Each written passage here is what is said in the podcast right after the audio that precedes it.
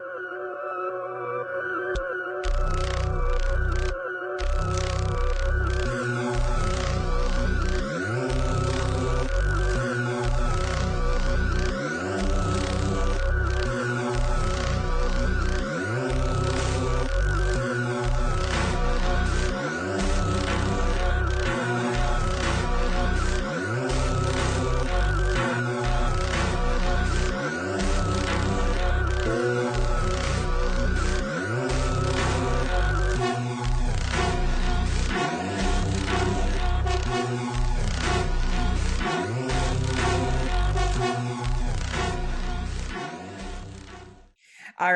I'll I'll start it off. Okay. Welcome, welcome to the 50th episode of the Friday Nightmares podcast. Holy shit, I can't believe it. We made it to 50 episodes.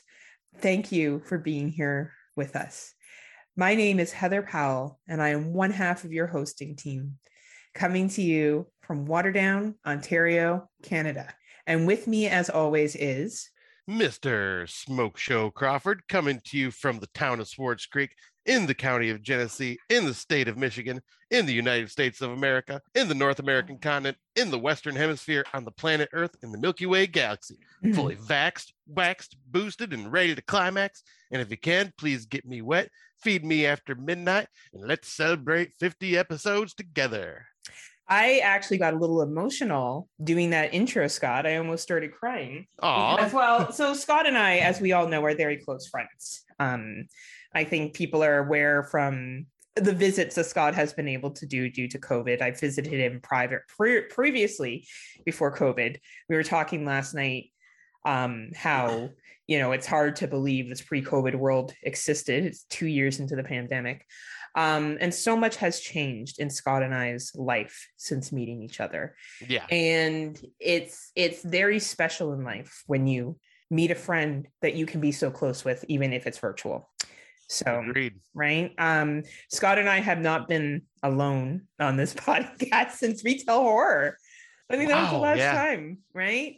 Um, that was over a month, two months ago when we decided that we would do top five episodes with some of our great special guests. So again, a big thank you to Matt from the Internal Darkness wait, of the Not So Spotless Mind, Spotless Mind podcast. Uh, big thank you to Lynx Lanford from The Horror Returns, and a big thank you to Tim Davis and Daniel Luffy from Horror for Dummies, and also a shout out to Gary Hill from Cinema Beef for being on our top fives with us, and Brandon Orlick, of course, who joined us from the Exploding Heads podcast for our awards. Um, it's been a ride. Yeah, it's been crazy these last these last two months with like what we've done. Like we haven't done like our normal episode and it feels like so long and once again we're still not doing our normal style episode today no um because we're at our 50th episode and we steal from exploding heads movie podcast all the time um shouts out to the exploding head movie podcast please subscribe on patreon if you're not only uh, not already a member um we will be going over our top 50 personal horror movies. So this obviously is in a list of the movies we think are the absolute best. Who the fuck are Scott and I to decide what movies are the absolute best? These are the movies that we really value and really, really like. Um, just as a side note, thank you to all those people that watched our live video back at New Year's time. So Scott did come up uh, from the 30th to the 1st to celebrate New Year's with me and my friends. And I thought we had a pretty good time considering the blast. restrictions. Uh, Scotty and I went to Ripley's Aquarium in Toronto and it's always such like when scott and i get together it's literally like seeing my brother. Um yeah. and probably people hear that and they're like male female relationship that's so weird. But like i love scott. Scott is like my my blood. And we are very very close. And we go through a lot of hard times together and support each other. And we have a very similar personality. Um and you know having him up here and doing the fun touristy things that you don't do when you've lived somewhere for so long right was really really fun so yeah i was like it's like and once again you know it was a visit that was pretty much go go go like because we had yes. a small amount of time because i had uh yes. i had to leave early saturday morning to beat the big snowstorm that was coming uh, my way in michigan because i didn't want to be on the road when i got caught in that and yeah i'm glad i didn't because it was pretty nasty and, yeah i'm uh, glad that you got home safely yeah but man so much that we did in such a small amount of time. I mean, we went out for uh, all you can eat sushi shortly after I got there. Yeah. And, oh my god, that was amazing. And then we went to Dave and Buster's that night. Yeah. Kicked your ass in air hockey again. You sure did. And first time you've been at a Dave and Buster's, like let's acknowledge that. Like right. You know, and I had probably one of the grossest pina coladas I've ever drank. Um, yeah, that was. I forgot about that. oh man, um, and we went to this like little hobby shop, and it was like this collector that had all this shit. Like he was kind of like a hoarder, um, and it was really it was cool. Like it was cool to do that stuff with Scotty. Scotty digs Yeah. doing shit like that, and I dig doing shit like that too. Um, so it's always nice, and we can reconnect and do things. And I've been boosted as well, so Yeah. I'm uh, all as vaxxed as one can be vaxxed, I guess you could say. And we will be hopefully moving into an endemic, is what the word is on the street. And hopefully we get rid of the PCR tests, or at least make it so it's a three day rule applies again. That Yeah. you can cross the border for three days with a negative test and come back. That would be a fucking heaven sent, because then I could actually go out and see Scotty, that would be awesome. right? Even though Yeah. it's way more fun at my house, but that's fine. Yeah, because I was gonna say, like, uh, for the ones that don't know, Americans have to just get one COVID test, one have to have one negative COVID test and be vaccinated across the border, and you can stay in Canada as long as you like and come back, and that's all you do is that one COVID test. Where Canadians have right now at the moment has have to have one before they leave to get a negative test across the border, and then they have to get a negative test coming back. And Yeah. it's there's free ones, but those ones take too long for like your short visits that Yeah. you'd be planning on doing. So you'd have to pay 150 bucks out of pocket or more. Yeah, American. Yeah. So it's like a grand Canadian. right. So it's it's unfortunate that um I haven't been able to go see Scott, but it's been kind of nice that Scott comes here because he has his own bedroom here. He has been able to hang out with my friends so much so that we actually had him play virtual Monopoly with us last night. yep, that was Um, fun. we- yeah, we said Scott won too. Fuck yeah, I did. Me rolling for him and collecting his money and buying property somehow. And I would just like ask him whatever he wanted me to do. He could see the board and we would go through and it was it was it was it was fun. Like we played for about three hours. So it was pretty pretty good. I thought it went, you know, pretty well considering it was all virtual. Yeah, like I, I had a great time and I was getting a nice little buzz on, had a couple beers. Now, I just want to shout out something. Um, Scott already has his number one of 2022, and that is Scream 5. So, Scott, would you yeah. mind telling us how great Scream 5 is? Like, without spoilers, of course, because Dave C may be listening. Um, oh, I think he's already seen Scream 5, but well, either way, there's still a lot of people that probably don't want spoilers. yeah. So, tell us about like what would you say? Like, do you think the Academy Award that I made for Scream 3, I should just cross out three and add five? Absolutely. No. Okay. This uh, this like people know that I'm not the biggest fan of the Scream franchise in the first place. Like I Mhm. like the first one and I like the second one. Part three, I could care less, and part four is okay. And part five for me is just above part three in the ranking, which is second to last.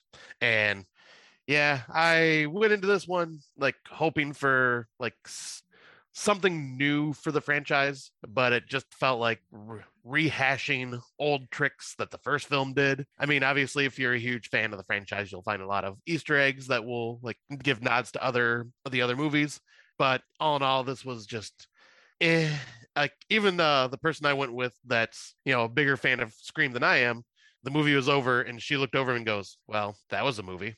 Ha, And- but we both figured out the killer like the the killer right away like right in the beginning like they made it too obvious and yeah just rehash shit that it just yeah like if you're a huge fan i say definitely go see it but for someone that's just kind of like middle of the road like me yeah you can wait Yeah, that's that's a fair statement. Movie theaters are closed here. They open on January 31st. We're recording this on the 23rd.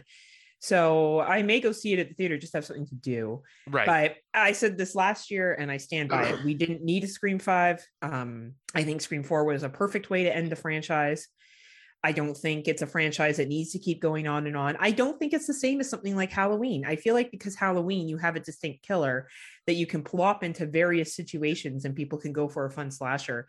I really do think that's different than constantly changing up who Ghostface is all the time. Like the first couple were fine. I got Scream 4. I understood the concept with the family connection in it. That made a lot more sense to me. Like I get how and what they were playing on was social media and fame and shit like that. Like I I understood right. the point of 4. And but you know, I, I I get it. We all need paydays and you know, I'm not going to criticize you if you really liked Scream 5. I I totally respect everyone's opinion.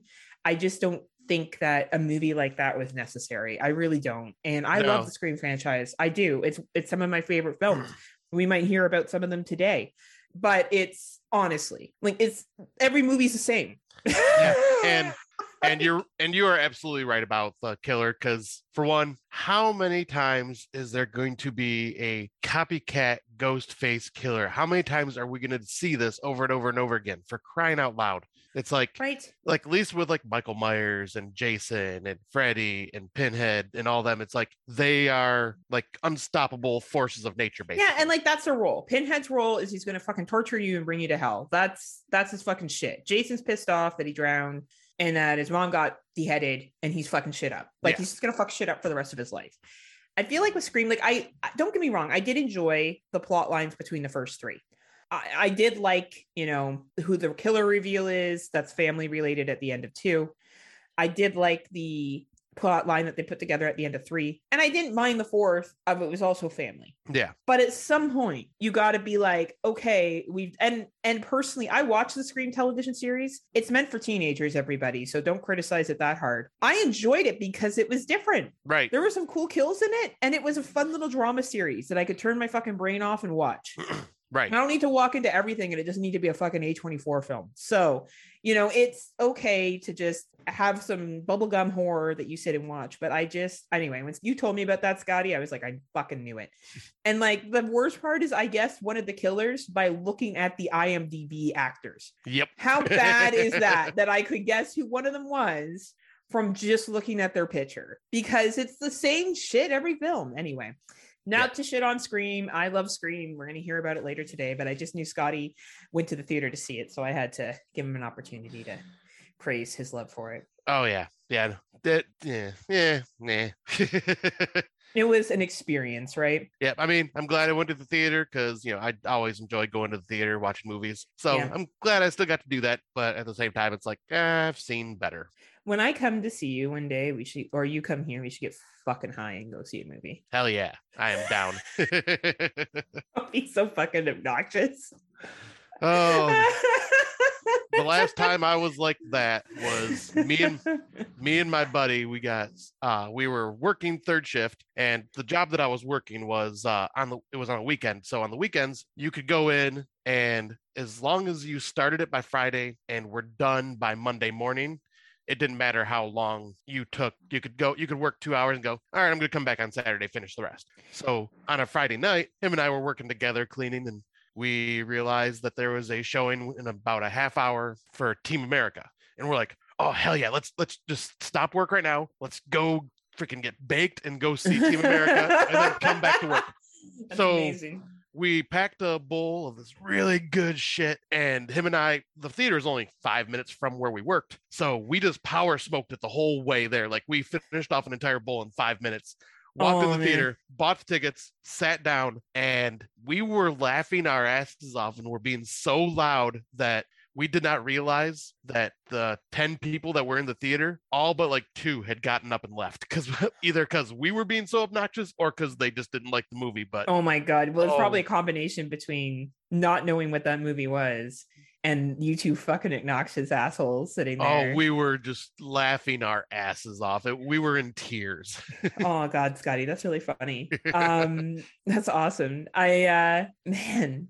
anyway, we should do that together. Hell yeah, absolutely. I'm down. Absolutely. Well, I guess we'll drop we'll jump into our top 50 movies, but thank you everyone for supporting us to make it to episode 50. Never in a million fucking years did I ever think I would A be a podcaster, B be working with someone as awesome as Scotty, Aww. and C make it to 50 episodes of just talking about movies. Which not only is this our 50th episode, but it's also our two year anniversary episode, technically, as well. It is. Two years ago, we started recording, and so much has changed in that time. I've finished my master's degree. Fuck Yay, yeah. Congratulations. So happy and proud of Fucking you. God, that shit's over. I've been ghosted.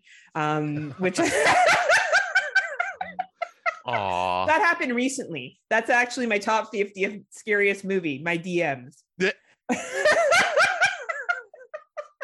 Yep. Scotty can relate. being ghosted being ghosted sucks. I've been there, Right? done that way too many times over my he also has years. that in his top 50th. Yes. Oh you know who don't who doesn't ghost each other? You and I. You and I would never No. ghost each other ever. never. Never, never. Even when this fucker's been up in the UP, I hear from him. yeah, you you get no break from me. Well, and I want to do some big traveling this year. Um, this is a really big year for me. I'm going to be honest. I'm turning 39, and besides this podcast, which has been a great achievement, knowing Scotty, another great achievement. Um, it's true though. It's true. It's 100 percent true, Scott. Like you know, you're you're a very important part of my life, and you know that. So Yeah. And I was like, "What the hell's Heather doing? She's not making fun of Scott. Don't worry, that will come. That will come." Wait till we Later talk on the about the movies. Wait till we talk about a Gremlins number fucking 49 to 1 over and over again. It'll be the quickest episode ever. Um, but I do plan on doing a big trip this year, and I was trying to decide between England and Ireland.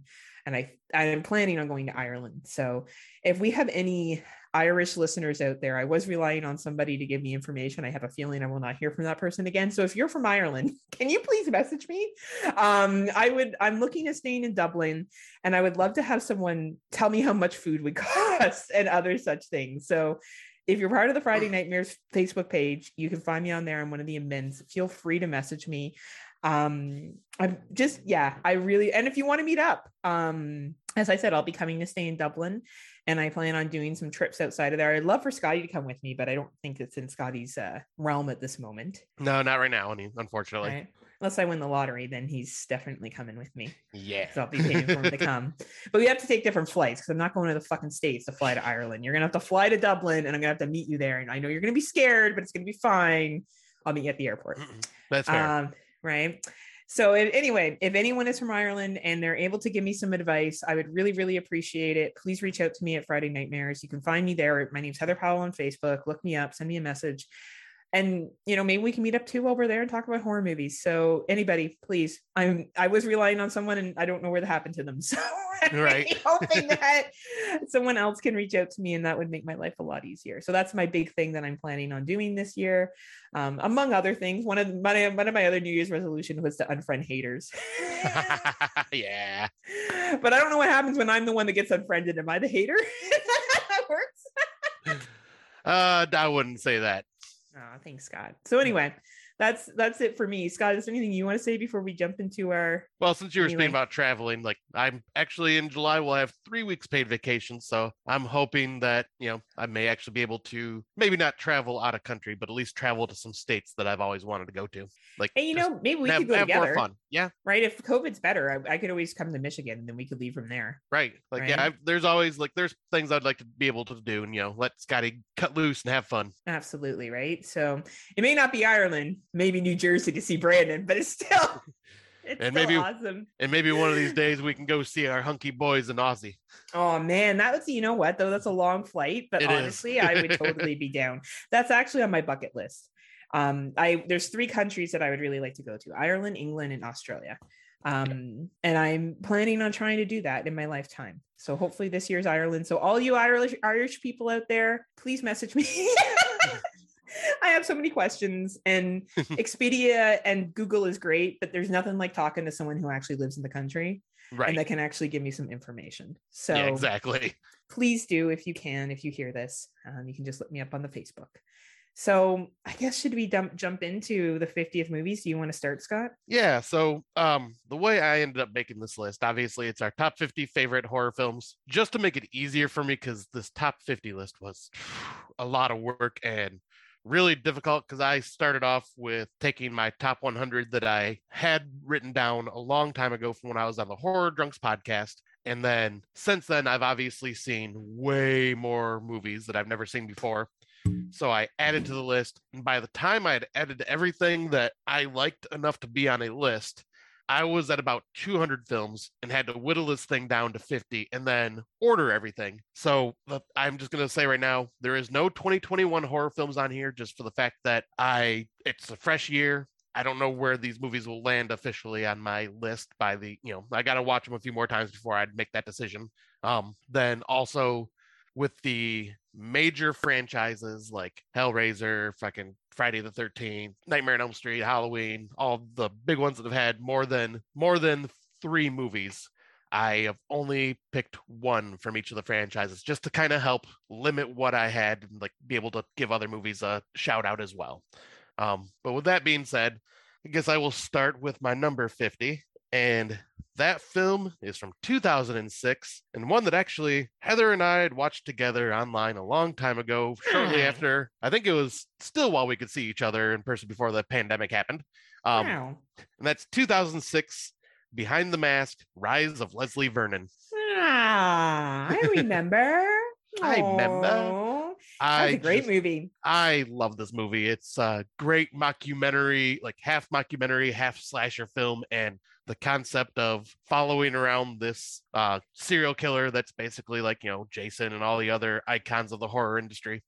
Uh, just following him around on his day-to-day routine, very meta and like just kind of like poking fun at like how people like uh how come they always choose the virgin and how come they always uh have like what how they choose their final girl and their ahabs and how he prepares for the final chase sequences and how he does all the traps and like you know all the all the tropes of the slasher film and how he does them and then it goes into the like later the last half of the film turns into a slasher film and i just love the way this is done nathan baesel i believe is the character who play or the guy who plays leslie vernon and i just think he's very charismatic and also very intimidating when he decides to turn on the killer mode mm-hmm. Mm-hmm. but it's kind of like an indie darling in our horror movie industry, like the horror movie world. But I just freaking love this film so much. It's so well done, and it's interesting how it goes from a documentary to a slasher. It's yeah. just a really, really clever film. And I was really glad that you exposed me to it. Um, before I met Scott, honestly, I hadn't watched, like, I've watched a lot of the popular movies, but I hadn't really expanded my knowledge. Now I feel like, you know, a little bit of a cinephile sometimes. Right. cinephile is what I said, everybody, just so we're clear. um, because I've watched so many movies now. I think in the past two years, I've watched almost almost 700 movies, close to um, and i think that really has helped expand you know my my knowledge of horror films. Yeah. and this was a really really good one that you brought to the table. So i thank you for getting me to see it and i totally get why it's sitting at number 50 yeah it's just a great film and i'm glad that yeah i'm glad you dug it when i introduced it to you because i had a feeling you would. Oh yeah it was awesome um for me so my top 50 went pure on emotion you know what i enjoy whether they're the best 50 horror movie films of all time that's not really what this is about. It's about our own personal list yeah. of what we enjoy. So my number 50 is the belko experiment 2016 oh nice um, this was a first time watch for me last year and i thought the concept was fucking brilliant. Uh, you take an office building and you have a group of people that have worked together for years, never suspected anything. You're in a country where laws are a little more loose, we'll say, when it comes to human rights. And you turn them against each other and you see how people react. And this movie, to me, reflected exactly how people would react. Mm-hmm. Um, the roles that people took on, the way that it almost became like a Lord of the Flies kind of situation, and some of the kills, because you find out this is a little bit of a spoiler, people have chips implanted in their heads and that they could explode at any minute. And you spend a lot of that movie feeling anxious mm-hmm. over if someone's going to explode. Like, not, it's kind of like reminds me a little bit of spontaneous, only like, which I felt that way in that movie too. Like, are people going to explode at any given time? Right. And the Belko experiment made me feel that as well. Now, the Belko experiment came first. And the ending of this movie was totally like, yeah, that's that's what you would fantasize would want to have happen. But then you would realize that this is bigger than you. So I think this horror movie incorporated capitalism, corporations, human behavior fucking excellently. And I recommend it to anyone who has not had a chance to see it yet. That is a great choice. And man, what a mean movie, too. Mean, very mean. Um, really, really well done. So yeah, what's your 49? Sorry, go ahead. I would not have, uh, I, that is one that I would not have uh, thought of because I completely forgot that you had watched that last year. Yeah. So that's what's going to be interesting about our list is I think there's going to be very few similar movies. I think there might Yeah. be a couple, like some big franchises, but I think that what Scott and I gravitate towards is really going to come out in this list, Oh, definitely. right? but yeah, that's a great movie. Definitely one of my uh surprises of the year that when that came out. Well, and you know, honestly, if I hadn't watched the movies I had now, like this list, there's going to be movies on here that people are going to be like, "Really?" I'm going to be like, "Yeah, man." Like that's what happens when you watch everything now. Yeah, Like, you know, you you get exposed to other stuff. So that that great choice though. Um, so yeah, I guess I'll go with my number 49. And speaking of uh big franchises, here's one of them. Uh, nice, This is 1988's Child's Play. nice, great film. Chris Sarandon's Oh. my boyfriend. Yep. Absolutely. but man, uh, the concept between behind this film at the time, especially, was just amazing. The whole like, you know, shortly after the whole Cabbage Patch like big thing, like, and everybody wanted to get a Cabbage Patch doll and fight for it. So the, you know, they created a good guy doll, and the fact that yeah, toy come to life. Yeah, we've seen it before, but Mhm. the whole there's a reason that this franchise is a franchise, and that Mhm. is, I would say, because of Brad Dourif voicing Chucky. He Yeah. gives Chucky this like mean spirited personality. And Chucky is manipulative as shit and is great at like basically like this movie basically plays on the whole is the doll really alive or is or did Andy is Andy Barkley doing these killings? And Chucky plays Yeah. with that the whole entire time. And I Yeah. love that about him as a Yeah. character because he knows he can get away with it and just be like, nope, I'm a doll. I'm not really here. Right. And I and it's one of those films that creeped me out as a kid. Still has like some very creepy moments, and the whole concept of voodoo being used to transfer your soul into a doll sounds really just ridiculous and dumb but when it's actually done on screen it actually like is really good and well done and the performances in this are amazing and yeah like i said brad dourif always will steal the show as chucky Like, Agreed. he's just when he gets angry and starts screaming, especially the when the mother goes to take the battery or go yeah, to check the batteries in the back. I'm gonna just- fucking kill you. Oh yeah. Oh man, like and he just starts freaking out. Like, and I I've always heard the argument, oh, why is someone so scared of a doll? They could just throw him, blah blah blah. I'm like, yeah, they can throw him, but he's also still has the strength of a grown adult man. Well, also, Yeah. if a doll came to fucking life, don't give me this shit. You would be fucking pissing your pants. Yeah. Okay. Like, oh, I would do this that. No, you wouldn't. Stop it. Right. All right. It's like the people that criticize a fucking quarterback in the Super Bowl game who Yeah. like played high school football. Fuck Right. off. Right. Like you have no idea what you would do if you were in that situation. So I agree. And the special effects hold up today. That Yes. is the impressive thing about this film. You can watch it now in 2022 and be like, oh fuck, that's not it's not cheesy. no, like the doll, Like, like it's not. the animatronics for the doll is incredible. incredible and like you know it's a really sweet performance. Who's the guy that plays andy andy barkley? Can't remember his Oh, no it doesn't matter. Yeah, I can't remember. everyone knows who of he is. Everyone knows who goes to conventions but it's a really good film. It's a really like great concept of what if we took this doll and made it evil and coming to life and it spawned obviously a franchise of mixed reviews of how people feel about some of them you know some people are big fans some people are not um Yep. Well, and while we're on it, I do have to say, if you haven't watched the Chucky TV series that came out this year or this last year, do yourself a favor and watch it. yeah, i got to get on that It's amazing. Yeah, I got to get on that. I haven't seen that. I've, I think I've managed to watch all the Chucky ones now, except for the baby one. Um, Oh, see the, only- Chucky, and then yeah, you, the only you don't really need to. Yeah, I finally watched the one where him and Tiffany get married. Uh, that's funny. That one's yeah, funny. that yeah, one's that one's fun. right? Um, and uh, fuck, who's in that? Julia Stiles? Oh, no, that Katherine Heigl. Yeah, Katherine Katherine. Yeah. Heigl's in it. Yeah, I was like, oh fuck, shit, that's crazy. um, great one, great classic, classic Yeah. 1980s film. Um, I'm gonna keep it a little more modern. This was a film festival film that was, appeared in TIFF in 2017. It's a little known film on Shudder. I recommend people check it out. Basic concept about a shooter that takes off kids on the road, and it's called Downrange. Nice. And um, I think this is one of the most brilliant basic slasher or shooter up films, whatever you want to fucking call them, survival horror that have come out. And I stand by that. Um, this film is very basic. It's about a group of kids going on a road trip. Their car breaks down, and there's a sniper taking them out one by one, and they're hiding and they're afraid. And it's fucking awesome. Uh, the acting in this is out of this world. They build tension and fear so well. You're glued to the screen. Like you're not sure who's going to get shot next. And I think similar to the Belko experiment with people exploding, you don't know when that's going to happen. Same thing with this movie. You don't Yeah. know when people are going to be shot. And there's some very traumatic experiences that happens with a family that's innocent.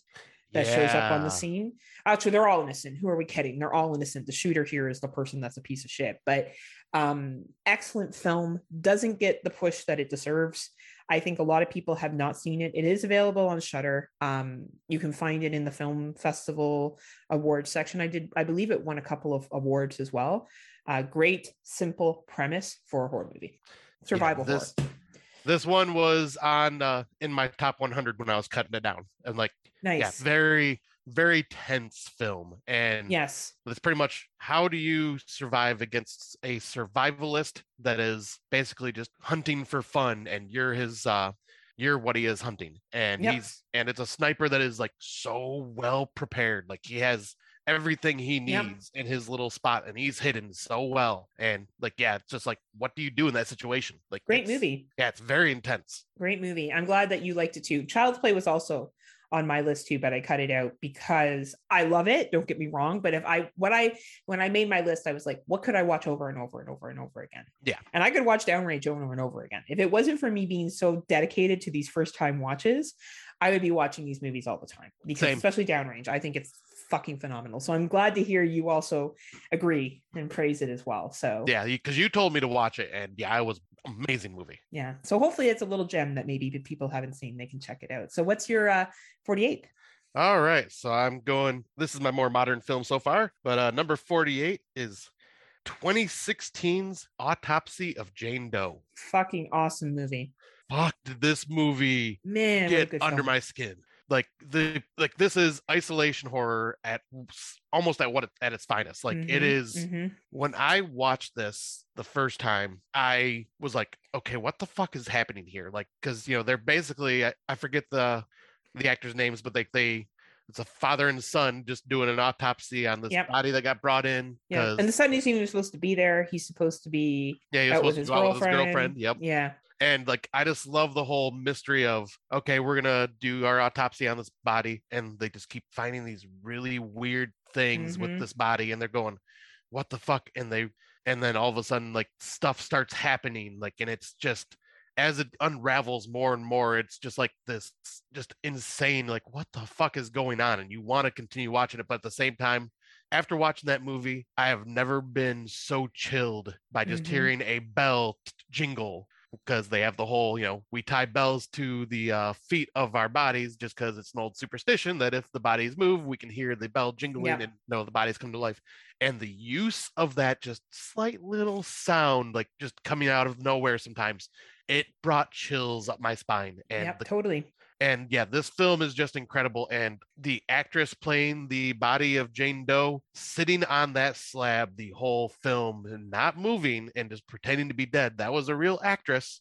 No, just fake body. That was her. And that that's an- that's that took some talent just to be able to stay still and look like that the whole time. i agree and i think also when we look at that movie uh, talk about atmosphere done right Yeah. you know like you you can build a, a, a villain uh, like you start off with being like oh this young lady's a protagonist without her saying anything hmm and then she becomes the antagonist you're unsure what happened to her and then when you learn who she is you're terrified of someone that doesn't even do anything You're right. Like body. how incredible is that for the other actors to react enough you know we saw that in last year's we need to do something yeah. to react to the unknown is incredible and i think that's what sometimes we miss out in movies is people's ability to create fear from just the atmosphere and i think the autopsy of jane doe does that perfectly Yeah, like this is probably one of the more terrifying films I had to sit through back in the day. Like, and it because it's still like one of those films where when I watch it, I just feel on edge the whole time. Even Yeah. though I know what's coming, I still feel on edge. totally totally no i couldn't agree more excellent choice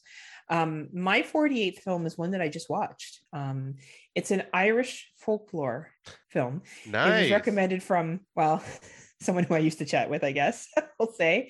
Um, and it's called The Hollows, 2015. Great movie. And this was recommended to me because I was interested in going to Ireland. And this person that I used to chat to or was chatting to uh, told me about the how I guess people who live in rural Ireland are are very superstitious in some cases.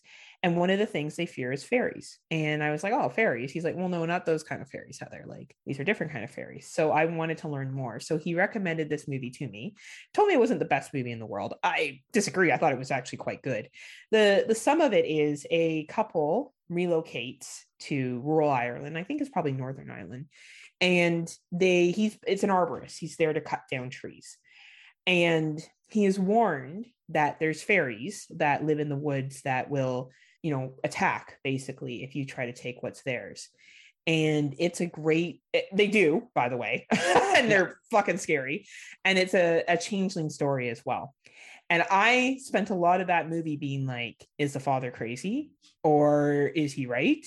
And there's a very emotional ending. Yeah. and i really felt for this family uh, it made me not want to hike in the woods by myself when I go to Ireland, um, and not run into fairies. So, but it's it's an excellent film, and I think that I don't know if it's a well-known film. Like I don't know if a lot of people have seen it, but if you like folklore, uh, it's excellent, and it's a very very good emotional kind of roller coaster with this young family and them trying to survive in this really um superstitious environment. And i'm a big person into superstitions. I i definitely have a lot of belief in superstitions so it totally was up my alley this movie is awesome. I I watched it uh yeah the year it came out and I think it had Nice. made my top 10 that year. And nice yeah, I cuz I you know me, I'm all about like the folklore and like Mhm. I love learning about like the mythical creatures from other countries and stuff like that and see movies with doing fairies in the way that they are actually presented in mythology Yeah. instead of as like what we well pre- the think they are. right? Yeah. Like, and these are yeah, these are scary. These are terrifying. They- are. And they reminded me of the creatures from the descent a bit. absolutely. No great great film. I thank that person for bringing it to my attention um because it's it's one of my top films now my one of my top 50 for sure enjoy That's awesome. Yeah, because I remember when you watched that and you're like, wow, this movie's really good. You need to see this. yeah i like already you have. see it like i already seen it heather get to the program so what's your 47 scotty All right, my number 47 is a film from 2015 that we actually talked about on our podcast, Ooh. uh, and that is We Are Still Here.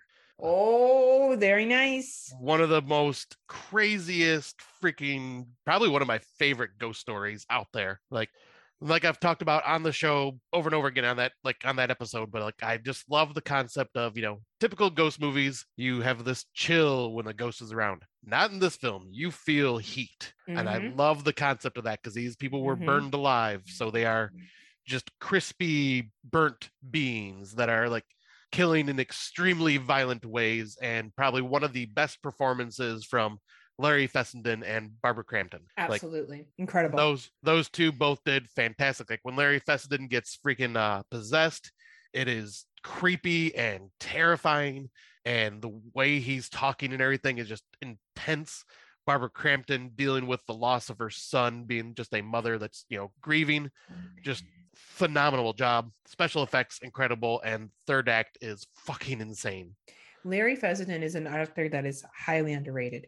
Yeah, I saw him recently in Jugface Oh, yeah. 2013. Fuck. Every movie he's in, like he's st- and I wonder if it's because he's a bigger dude and he's not like the most handsome man in the world, why he isn't recognized more. Because you know, Hollywood is very superficial because he is a fucking phenomenal actor.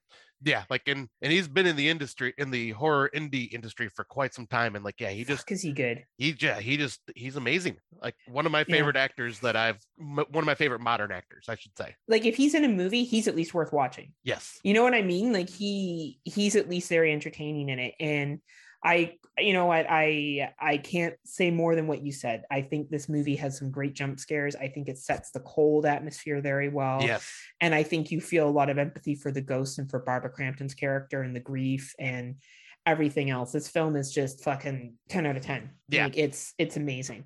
Yeah because every one of these films on my top 50 are 10 out of 10s Yeah. You're, and yet again, these are our own personal top 10 Yeah. out of 10s, people. Like these are just ones that we top 10 out of 10 enjoy. Um, my 47th is not nearly as a deep film, but it is a film that came out on Shudder in 2019 and it's called Haunt. Um, nice And I love this film unapologetically. I love this film. uh, I love that they go to this fucking haunted house and it's set up just like when you go to these campy roadsides fucking haunted houses and you go through and this shit happens and you feel so bad for these kids and I'll never forget the scene where the one kid makes it outside with that guy and I've said it before and I'll say it again. Would you like to see what my face looks like? Oh, it's so creepy. It is fucking disturbing and excellent movie to watch around Halloween. Love it, love it, love it. Um, if you enjoy haunted houses and you want to watch a movie that's realistic to go into these but fuck not haunted houses with a budget, like it has a budget. It's not a cheaply fucking slapped together film. Like this is a Right. well made film. Um, check out Haunt. It's still on Shudder. It's Sh- I think it's a Shudder exclusive, 2019. Yeah, I believe it is. Yeah, this movie is really awesome and definitely one to watch around the Halloween season when the haunts are like big and popular right at that time of year. And yeah, this one is very creepy and definitely hits that whole you don't know what you're doing, like you don't know what you're walking into when you go into some of these haunted attractions. Nope, not at all. Right. Um, but yeah, great choice. Thank you. And now I guess we're on to your 46. All right. So my number 46 is a film from 2010 and it is one that some people may argue if it's horror or not, but well, when you're dealing with the Black Death or Plague, I would call that horror. And that film is called Black Death from 2010. Uh, And you is- praised this movie many a time, Scotty. Yep, it was my back when uh Exploding Heads did their uh top 100 films of the decade. This was my number one film when like they were asking listeners for their top 100s. I just love this film. It's a very indie film, low budget, but I love that it's set in, you know, the uh set in the past and dealing with the plague. You have these men that are hired by the church to uh they I think they were like Knight Templars, but they were hired by the church to investigate this village that somehow has not suffered any deaths from this plague. And they are thinking Did they all get vaccines? yes. Sorry. Um, but yeah, they are going there and they find out that there is this woman that is like basic, like they heard that there's this woman that is basically a healer, and they are assuming she is a witch that is somehow like causing the plague but protecting her own little village. And so they go there to investigate it, and well, shit goes down, and it is a very tense, well acted film with some very brutal kills. I mean, I mean, there's a poor, uh, poor Sean Bean who seems to die in almost everything he's in, but uh, he gets drawn and quartered by like where if you don't know what that is, that's four horses are tied to each of your limbs, and then a whip is snapped, and all horses go in different directions, ripping you in oh four. man. So yeah it's very intense film and but like very realistic with the way they handled the plague like and it's just a very harrowing story So everyone is was in denial and no one wanted to get vaccines. exactly And they said it was a conspiracy, right? yes Well, how was there the plague if there was no cell towers? it's only the flu heather Oh, okay. My it's just bad. the flu My bad. but no this movie is incredible and i love these period you know me i'm a big fan of period pieces and this one this one like i like even though it's different themes but i think this one would uh go well with the witch as a double feature just because it's in that kind of same period almost Well, that's good to know. I still well, haven't not in the same it. period but yeah I haven't seen it, but I think I will have to because you've praised it many times, and I can't believe I've not watched it. So I'm gonna have to get on that this year. yeah i can see you going ah god this is definitely a scott movie Oh yeah, no, that's okay. I think that about a lot of things that I watch um, that you suggest to me. Uh, 46 for me is a movie that came out in 2019. And I think summed up the fucking toilet paper shortage and food shortage and all the other shit that was happening in March of that year. And it's called The Platform, and it's a Spanish ah masterpiece. Um, one of the most heaviest hitting films I have watched that made so much sense for the time. Uh, Scotty and I had just uh, made it to realize that COVID was not going to last for two weeks. I think by the time we watched this movie, and I remember talking to him and being like, "Wow, this is fucking relevant." Wow. Hmm, yeah. Um, I remember Scott probably doesn't remember this, but one night we were chatting and he went to the store to get toilet paper and he bought the last roll that was there. And he had people giving him like the evil eye in the checkout mhm. i remember that And I I remember like I look back on that now and I'm probably talking more about the atmosphere more than the movie, but the movie is is fucking incredible with the concept of food being lowered down and if everyone just took what they needed there'd be enough but they shit on the table literally they shit on the table that's being lowered. Mhm. they shit on the people beneath them. There's this hierarchy of you need to purge yourself now or you know gorge yourself now because you don't know if you will have nothing later and people starve to death. And it's such a relevant interesting concept. And you follow these a couple of characters. There's two characters that are kind of your main characters and then there's some sidebar ones and it is a emotional fucking roller coaster and international films do it best man they know They how to hit you in the feels and uh, the platform was my start of loving of spanish films so platform is my number 46 so scotty what's your 45 Great freaking movie. Because yeah, man, that movie is whew, that is a tough one Heavy. to sit through. Yeah. right And well, I guess we're just gonna go with heavy for right now, because speaking of tough to sit through, uh this one we did on our very first episode of the podcast, and it's from 2019, and that oh, is very nice Lords of Chaos. awesome Oh man, this is, you know, this was also argued as would this be a horror film? Because it's basically a biopic of the black metal band Mayhem and yep like what was going on with them behind the scenes and like the murder that happened with the lead singer Euronymous. And holy shit, this is some of the most hardest to watch uh kills and suicide. Like they like it's a great, just interesting, like fascinating story. The fact that you're watching this going, this really fucking happened. Obviously, like you know, they expanded it to make it more for a movie. well and sensationalized it right Yeah, for that, that's the word I was looking for, sensationalized. But holy shit, because yeah, this stuff did happen, and like the watching the character that his name was Death do his committed commit suicide in his room, that was one of the hardest Yeah. things I had to sit through. And then one of the most harrowing experiences was watching uh uh I think it was Burzum, I think it was his name, but uh stabbing Euronymous when at uh at the end of the movie. yeah And because that was like It's one of the most brutal stabbings I have ever seen and just realistic. And like there is a lot of like obviously, like I said, this is just a biopic, but what they show on this film is just freaking hard to watch, very hard to watch. it is it is And right and the performances all around are incredible. Like this is like it like I said, it feels like a horror film, but this is shit that happened in real life, and it's which you know makes it even more horror horrific. Yeah, yes, it does. I think you summed it up perfectly. That film was incredible. The acting in it showed really who the best Culkin is when Yeah. it comes to acting. Um, fucking phenomenal. The the ending scene, that drag out death scene, is probably more realistic to what it actually looks like. Yeah. And it's it's heavy, heavy, heavy, heavy, but great movie. Deserves to be on the list. Yeah. deserves to be on the list for sure. Uh, my my 45th is The Descent 2005. Um, I really enjoyed the interaction between the women in this film. I really enjoyed how they're going on a trip and I don't know, chaos happens in these caves. And there's the one scene where the one chick has to go underneath for all like, I think it's like feces and shit. And like, she has to like hold her breath. And these creatures that sense by hearing, they can't see, but they can Yeah. hear you. And it's awesome. And even the ending's fucking disturbing as shit. I didn't love the sequel as much, uh, but I really did enjoy the first one. I thought that it was a great survival film. I love that it was a full female cast. Um, it was great, great film. I, and uh, you know, that's why it's on my number 45. Yeah, The Descent is an amazing movie. And one thing that I will give that film credit for, I mean, besides already being a great film, but the tension that is built just from cave diving. Yes. Like Yes. the way, like the way it is shot and the way it is filmed, like and the stuff, like the where they are going, like what the situation they're in without the monsters is extremely dangerous. And just I I could watch a movie like that without any monsters in it, and I would still be on the edge of my seat because it's just like it's intense, like what they're going through. Well, and the fact that she knows that her best friend's having an affair with her husband too, right? Yeah, like then like the drama being added to it. Oh my like god. it's just there's so many layers to that film um for like a simple little survival film like it's not really a film that's supposed to be overly deep and it and it ends up having a lot of layers to it.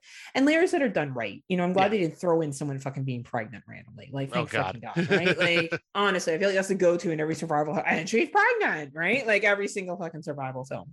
Um but yeah what's your 44 Uh, my number 44 is uh, one that you'll probably be happy to hear is on the list, and that is 2008's Canadian Pontypool. nice. Nice nice nice Uh, this movie, once again, a low budget film done right and taking the con- the zombie concept in a completely different direction. And I just love the fact that like these people are getting infected because of words and like yes and the english language which had a lot English to do language. with I think what people don't realize is that there's a lot of conflicts between French and English in Canada because we have two official languages. Everything in Yeah. Canada is in French and is in English. And you know, I think that was a little bit of a Canadian thing that if you're American or from another country, you didn't really get it. Why English was infected and French was not. Like, but yeah, Yeah, but like, man, intense zombie film. Didn't really show a lot of zombie action, but you didn't need to. Like, a Right. lot of it was just over the radio, and I love that. Like, it's Mhm. very simplistic and just perfectly well, like perfectly done the way they did it. totally. I couldn't agree more. I think that film and even the slow decline of the, the main characters who do get sick um, yes. is really, really well done. And the yet again building intensity without being outside. You know, we saw this as well, and we need to do something. And I think a lot of people sometimes push movies like that aside because they don't have the bells and whistles and they don't have, you know, the over top special effects. But these films are able to build an atmosphere without all that, and that's real talent. You know, that's real talent from a director, writer, and actor standpoint. So, and set the sign and set the sign as well too because you have to have a believable set where you've left kind of things at um my number 44 is the conjuring 2013 Nice. you know i had to give respect to the original to the beginning um that movie scared the fuck out of me the first time i saw it. Like that's where jump scares i felt like the jump scares there were great and then every other conjuring movie i just feel like i'm walking through a house at niagara falls and right. but this movie i feel like because it was the beginning of it um really stood with me. You felt really bad for the family specifically the little girl that was being targeted. There's the cellar Mhm. scene where she's climbing in the basement and shit like lorraine and stuff and it's creepy like it's scary um and i really appreciate the conjuring because of that and and what it started not so much necessarily the sequels i'm not a huge fan Oh, of the God, what is no. it the Warrenverse or whatever it's called Yeah. it's, it's okay. Like, don't get me wrong, it's okay. Like, I like the nun. I didn't mind Curse of La Llorona. Like, I didn't mind the Conjuring. What are we at three now? Yeah. Conjuring three. I enjoyed the Annabelle movies. Like, they're fine. Um, but I had to give the Conjuring the respect that it deserves because if I just go back and think about that movie, I thought it was fucking awesome at the time. Yeah, it was very uh very well done and once again just uh good use of like just tension. Yeah, absolutely. And good and good jump scares. Like that's I felt like in that one jump scares, they relied on it, but it was fresh. And now Yeah. it's just like every conjuring movie is just jump scares. Oh, it like you're just gonna be doing jump scares for two hours. So which is fine, you know, if that's what you like, but I, I think the first one did it best. So Yep. let's move on to 43. All right, so my number 43, we are going back to 1995.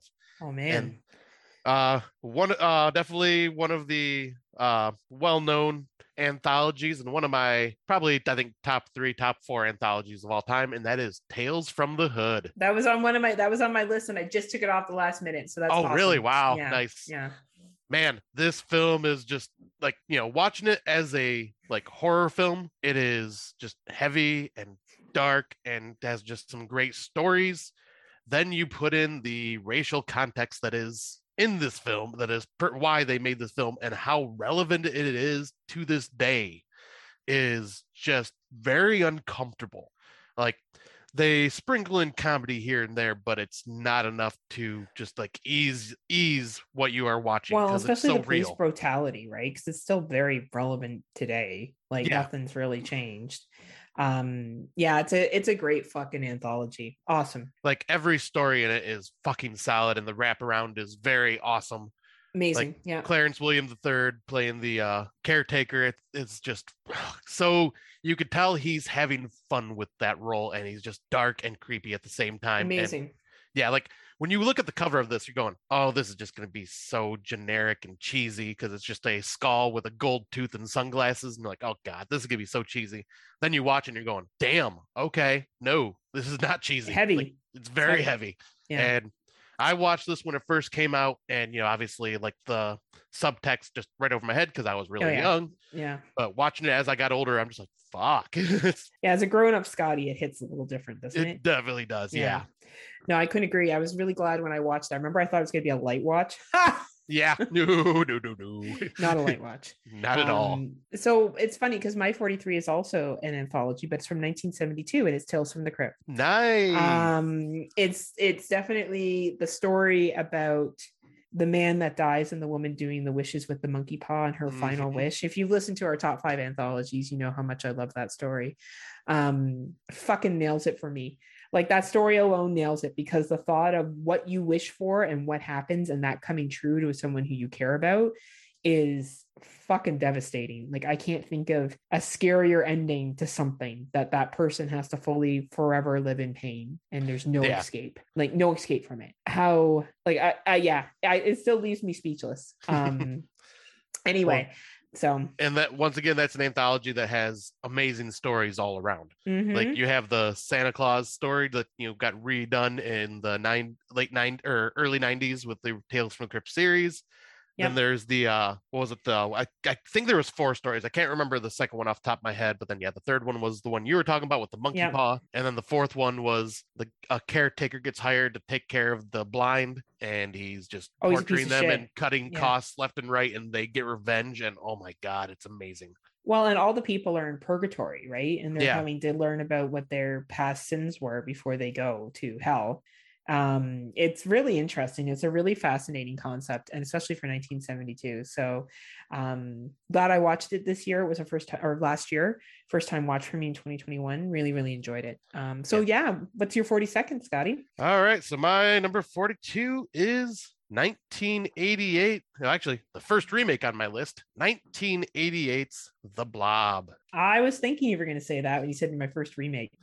Yeah, this movie is just awesome. I mean, it's totally 80s, but the special effects cannot be denied here. The way No. they created this monster, and it just looks so fucking good. And the kills in it are all done practically and just look amazing. And this is one of those films where you don't know who is safe in this film because they even, this creature even has killed off kids that were like part of the main story for a bit. Mhm, like mhm. and i mean it's directed by frank darabont and you know he's a great director and maybe we'll be talking about him again down the road but uh he's just uh he he nailed this movie. It's freaking awesome. Uh i love the special effects in it like so much. And like i was once again the uh, i was scared to look down a drain like of a sink for the longest time after seeing this movie. And I'm then- still scared because you never know what's down that drain. Right, I was gonna say, and then Stephen King's It came out in 1990 and Right? it reinforced the whole being scared of looking down a drain of Yeah, a you sink. can't even walk past sewers. You're just Right? completely scared of everything. No, excellent remake. Ex, especially like you're right, that scene where she's in the kitchen and or he's in the kitchen. It's Yep, a guy that gets it, right? Yeah, she walks in and sees it. Um, fuck, that's a great scene. Great special effects from 1988. Still entertaining to watch today. yeah, Um, absolutely. My film is also a 1988 film. It's part of a franchise. I didn't have the same rule Scott did. I used there was a couple of franchises that did get mentioned multiple times. Um, and this one is Friday the 13th, part seven. And I unapologetically Wow. love fucking part seven. So everyone can bite me if you don't like this movie. Um, I love what's her face in it? The chick that's like Carrie, but not Carrie. Yeah, That fucking shit is that shit is mint. Okay. Like her mind game, she it's like real mind games that people play. I feel like I've had that played with me recently. And I'm Jason, and I'm not mad about it. I'm getting real fucking pissed about the mind games. Uh I digress. So this is great. Like the part where the part I'm thinking of is when she does something to him. I forget what it is. I think she burns him or something, and like he gets really mad. He's like, I'm gonna fuck this bitch up. You know what part I'm talking about, right? yes, and he like comes after Kane Hodder is great. Like he's awesome in this role. And I love how she's the first one to really take him on and inflict real damage in him and yeah, stand up to him because everyone else up to this point has run away. Yeah. And their concept, like I guess in the end of part six, you know, uh Tommy, you know, paddles out to the middle of the lake and has that big fight with Jason in the boat. But it's it's not the same as for the females. Like this was the first female that's like, I don't fuck with you. Right? And i i fucking love it. I can watch it. And then when her dad comes up from the dock at the end and grabs him and like i love that shit. Fucking love that movie. I love part seven. And, and, you know you wouldn't think that by the time you got to a part seven in the movie it would be fun. And i think either people love this movie or they hate this movie. And i love it. I think the telekinesis idea was fucking brilliant and i thought it made it for a real entertaining watch Yeah, this movie is a lot of fun. Like I was, I'm shocked to hear it on your top 50 because I Yeah. didn't realize you liked You it didn't probably much. know I realized that mu- I liked it that much, did Yeah, you? no, not at all. I, like I, I knew you probably liked it, but I didn't think that much. But yeah, I that's love the awesome. chick. I want that, That to be me. But yeah, that is awesome because it is by far the best looking Jason, especially Yes. without the mask as well. John Carl Buechler's effects in that are incredible because the detail that they went into and showing all of the damage that Jason has been dealt throughout all the movies up to this point and showing it on his character like that was freaking awesome. And like, I would love to see the unrated cut, but there we unfortunately will never will because it got cut, and then I think the uncut footage got destroyed somehow. But there's supposed to be a lot more violence and gore and practical effects. But still, this movie is a lot of fun. Like, definitely one of my one of my favorites in the franchise. Like, her I- name's Tina, by the way, right? The final girl, Tina. that's what it was. Okay. Yeah. Yeah. But- I, I sat here staring at you as you were talking, going, Tina. In my head. Tina. and it was so fucking good. And that chick that plays the real bitch was awesome. The girl Yeah. that's like fucking horrible. She was a great little actress, actually. There were some not bad teen actors in that movie. Um, and you really do like hate the doctor and shit. Like it's just it's a really good film. It's it's I don't know, it's a really good Friday 13th film. I uh I think we should all give it a shot. All right, Scotty, what's your what's your 41? My number 41. Well, I will start off by just saying, I got good news and bad news, girls. Your dates are here. Bad news is they're dead. That is Night of the Creeps, 1986. Yeah. Oh, this movie is just so much fun. Um, it's a you know silly sci-fi like sci-fi B movie style concept with these parasitic worms that like turn people into zombies by latch jumping into their mouths and controlling them. And but it's just I feel like men do that to me all the time. Sorry. Good lord. oh, Oh, okay. one of my favorite roles by Tom Atkins. Just he's Tom Atkins and is charismatic is and awesome and everything.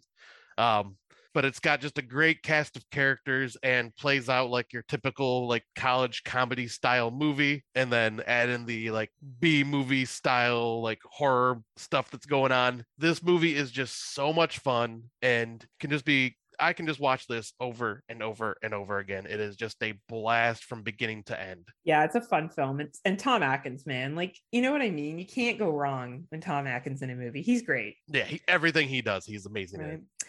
Well, I'm gonna choose something that isn't nearly as well done. Uh, but I loved it. I remember I worked at a uh summer job and I used to work in the resource room and I used to have to work late some nights and it was for like a career center and I would go on IMDb or whatever the website was at the time to look at movies that were coming out and I waited a year for this movie to come out and I counted down the months and that was fucking Freddy versus Jason and it is my number 41 from 2003 Fuck and yeah. I was so this movie. It would have mattered how stupid it was. All right, it would have mattered what fucking plot they threw. I didn't give a fuck what the plot looked like. I didn't give a fuck what actors they got in it. I just wanted to see Freddy and Jason fight. Isn't that what we all wanted to see? It's Freddy Oh, and Jason and fight. they- That's all we wanted to see. and they um, delivered. And they delivered. There was some great fucking fight scenes. One of my favorite is when uh, he goes into Jason's dream and they're fighting in the dream. And then the water comes and Jason turns into a child Oh yeah. and you feel bad for Jason. They actually made Jason kind of like this anti-protagonist that you kind of were like, well, they're both assholes, but now I want Jason to win because Freddy's being a real bully. And I thought that was really clever. Um, I I love the the scene in the junkyard where they're fighting. Um, I think it's fucking phenomenal. I don't know, like it's cheesy as shit. Okay, the Freddy versus Jason is not a good movie. I will never sit back and be like, oh man, one of the best all-time fucking horror films. But I love the fighting between the two of them. I love it. Yeah. I could watch it over and over and over again to watch them fight. And I love those fight scenes. And that's what I went there for. That's what I waited in line to see. That's what I waited a year for. And I was very satisfied.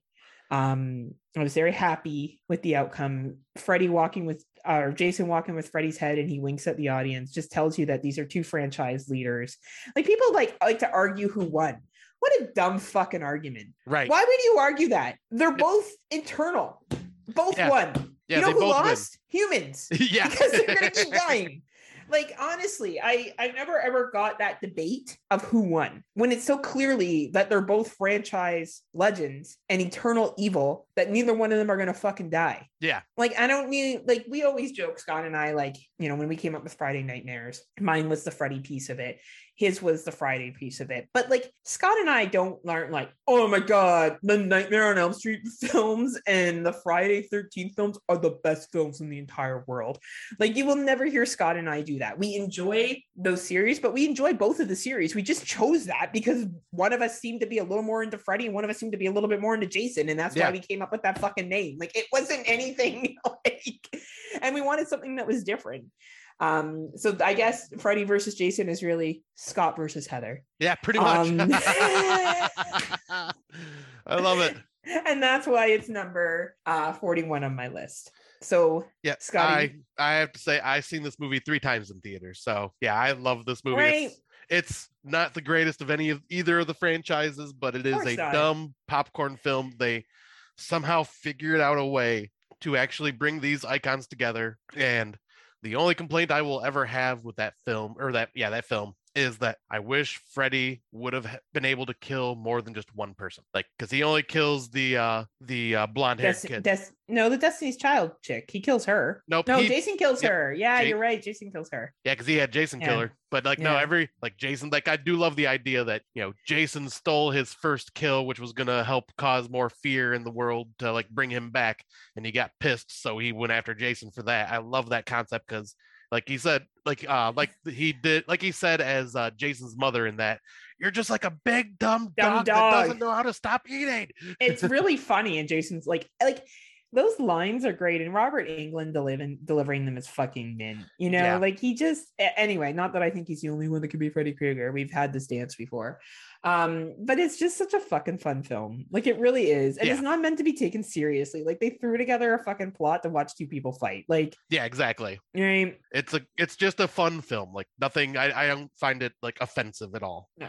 Well, there's one line in it that you kind of are like, Kelly Rowland, did you really need to say that? But you know what? It was 2003, and I can. I said a lot of stupid shit in 2003 too. Right. I'm just lucky it's not on film. I'll put Right. it- I'll put it like that. So we live and learn, right? We live and learn. All right. So I guess we are moving on to number 40. So, number 40 for me, we're going back to the 90s again. 1992's Candyman. Oh, smoke show, smoke show, smoke show. Scott shows up and tells you to watch Gremlins. Watch it. Watch it. It's amazing. uh, but I mean, this movie. I mean, it's a classic for a reason. There is a reason why this was a, it was relevant back then and is still relevant now with the story. And I love the, the concept of this urban myth, uh, mythology that uh, you have this like student going to like just kind of learn about it and going to one of the most dangerous neighborhoods in Chicago, especially at that time Mhm. and like the setting alone is like a character of the story like Agreed.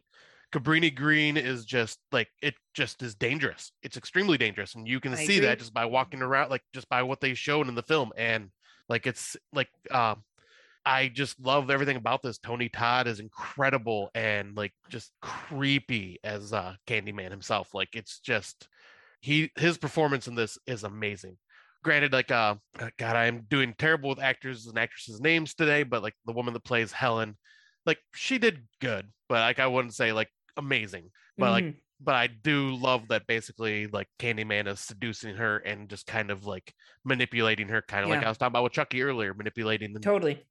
but man, this story just I've watched it a few times when it first came out, and then I watched it a lot because I covered it on different podcasts as guest spots and stuff throughout the last couple of years. And man, I just love this film more and more. I the more and more I watch it. the scene just- with the baby at the end, and man, is it emotional, right? yeah, And it was a great tie-in, by the way, to 2021's. yes, I enjoyed that throwback, and I don't care what anyone says. no. 2021 was also an amazing uh, movie and but how they way. connected the baby, yeah, right? I think Yeah. that was really smart. well, how they connected everything from those two Yeah, movies, it was amazing. yeah, great, se- great sequel to the original. Absolutely. yeah. but yeah, this movie incredible. Like it's Tony Todd is an icon now for a reason because of this film. You mean it's not from Final Destination or Urban? I mean, it might be partly now. I mean, he's been in that, been he played that character more than he played Candyman. right. Um, I agree, Scotty. My number 40 is uh also from the 90s. It is 1994. And it is the Wes Craven movie that saved the Nightmare on Elm Street franchise. And that is the new nightmare. Um, I think the new nightmare was fucking brilliant. And I will stand by that for as long as I live. Um, he broke down, what do you say, the fourth wall? Yeah. Right. And This was like the first the meta third, movie. not the third wall. That's what I have. Yeah. I have a third wall and then I have a fourth wall. They broke down the fourth wall, and it was that part where the little kid is in the is in the hospital and his babysitter gets fucking killed is graphic as fuck. And I loved how Heather Langenkamp played herself, Robert Englund played himself, Wes Craven played himself. Like, love that movie. Now it is a little long. Sometimes when you do watch it, it kind of drags out at parts a little Mhm. bit. But the ending scene of the showdown between this like complete fucking really fucked up demon version of Freddy Krueger, like he was bad, but this Yeah. version of Freddy is even fucking darker. And it's incredible. Incredible. It was a brilliant concept at the time and one of my favorite films. Yep, and some would say laid the groundwork for Scream. Yes, for sure. Like, but like, yeah, this is a very good. Like, this was a good way to breathe life back into this franchise instead of making Yep. instead of making Freddy Krueger the comedian that he became. Like, it Yeah. took him back to being terrifying again. Absolutely. Right. So, yeah, New Nightmare 1994. All right. So, what is your number 39? Uh, my number 39, uh, I've talked about this on our show a couple different times as well. In fact, talked about it in our top five with uh, uh, 1970s films with Mr. Android Virus. And that is Let Sleeping Corpses Lie from 1974 or Living Dead at the Manchester Morgue. Uh, and plenty other titles, but this is just an all around amazing zombie film with a unique concept about how this uh, machine that produces radiation to wipe out like insects and pests somehow ends up waking the dead. And these zombies are extremely creepy. Uh, they're the old school slow moving zombies, but they are brutal in what they do. And it is just an incredible zombie film. Like I said, I've talked about it a bunch of different times. We've even had it on, like it was one of the films in our zombie episode that we've discussed way back in the day. So I won't get into too much detail because, yep, I've talked about it enough. But yeah, 1974's Let Sleeping Corpses Lie. Awesome, awesome. Well, mine will definitely be near and dear to your heart and may come up on your list later. It is The Fog, 1980. Ooh, not on my Um, I, list. I love this film. I think uh, I love the, Tom Atkinson and Jamie Lee Curtis, and is it Adrienne Barbeau? Yep. Uh, fuck, they're so great in this movie. And I love the creepy ghost story behind it of this town and how Jamie Lee Curtis kind of just like shows up and all this shit's going down. She's like, what the fuck? Right? Like it's just, it's so good. It's like what a classic 1980s ghost story should be Mhm. and what you can do with very little special effects. Now, this is one where I would say the special effects probably don't hold up as well nowadays. Um, you can like the the ghosts are a little cheesy, but I think that for 1980 they were awesome, and I think as a um time capsule from 1980 this is a great fucking movie so that is my Yep. number i'm in number 39 nice. That is, uh, yeah.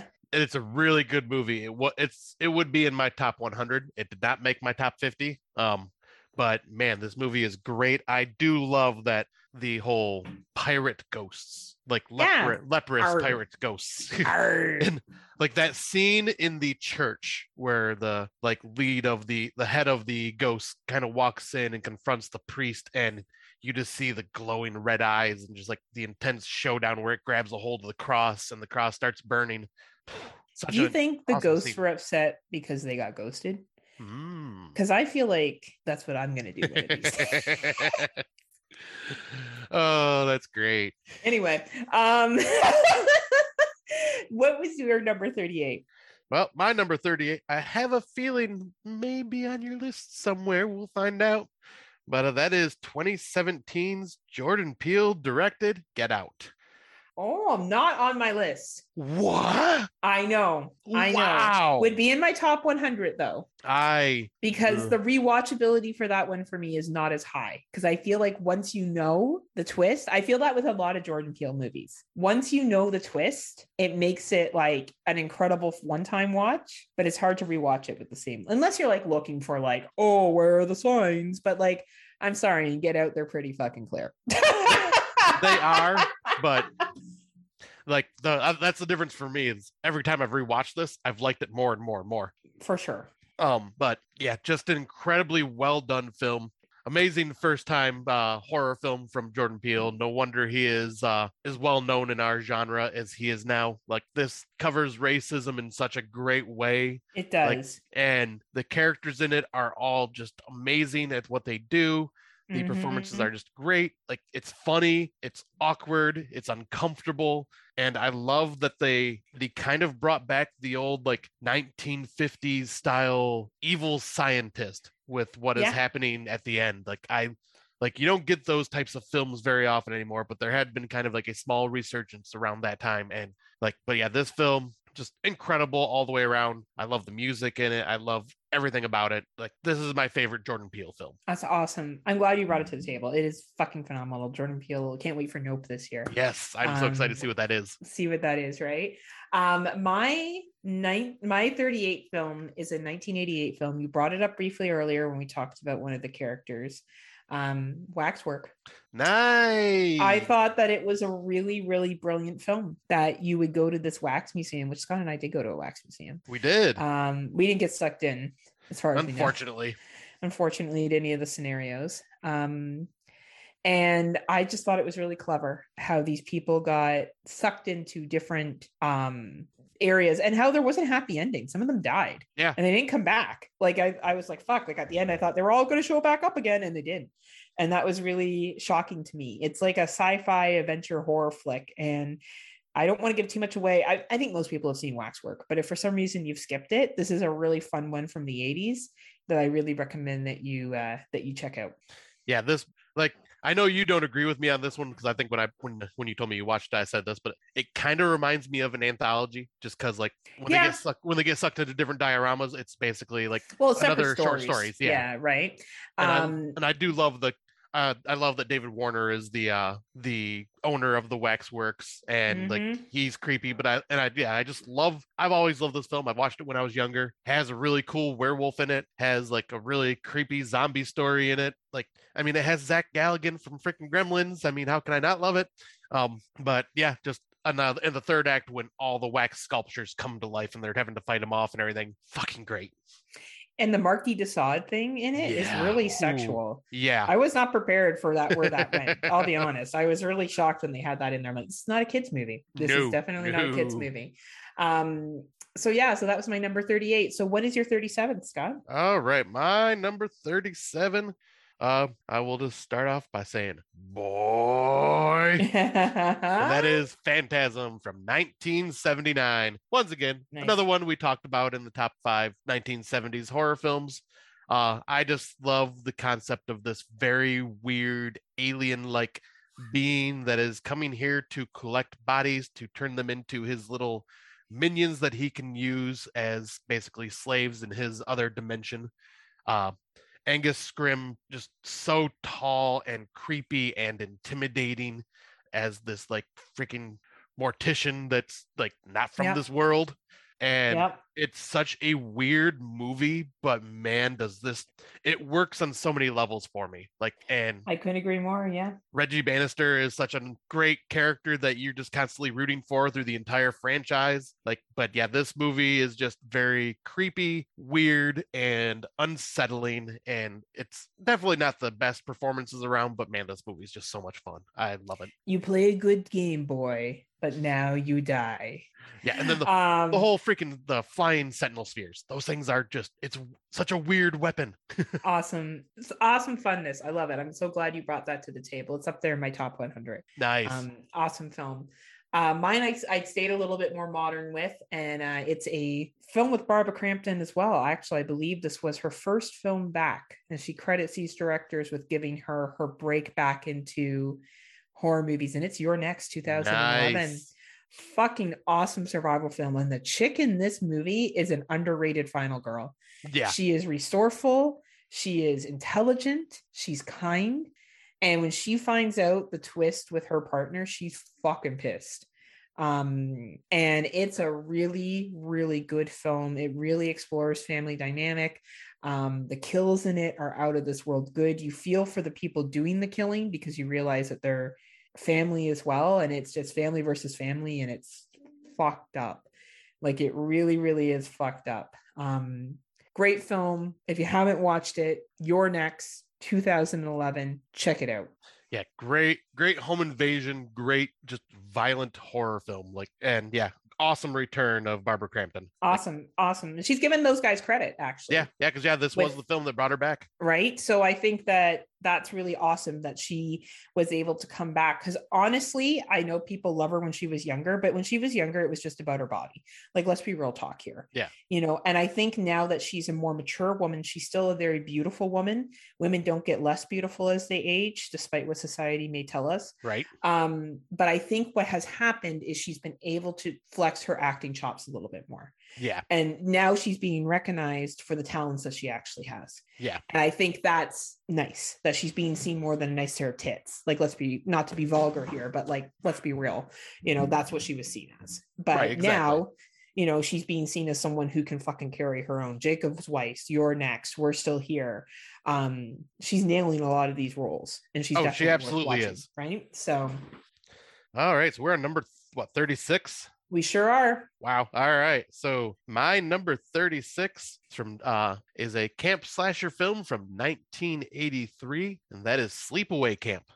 nice nice that's Um, awesome This movie, while you know, does not stand the test of time with like what it reveals at the end with the transphobia and all that, Yeah. but at the same time, this is still a good slasher and kind of a uh, good discussion can be had from like you know uh, nature versus nurture and like, the raising of Angela to becoming who she is by that by her crazy aunt.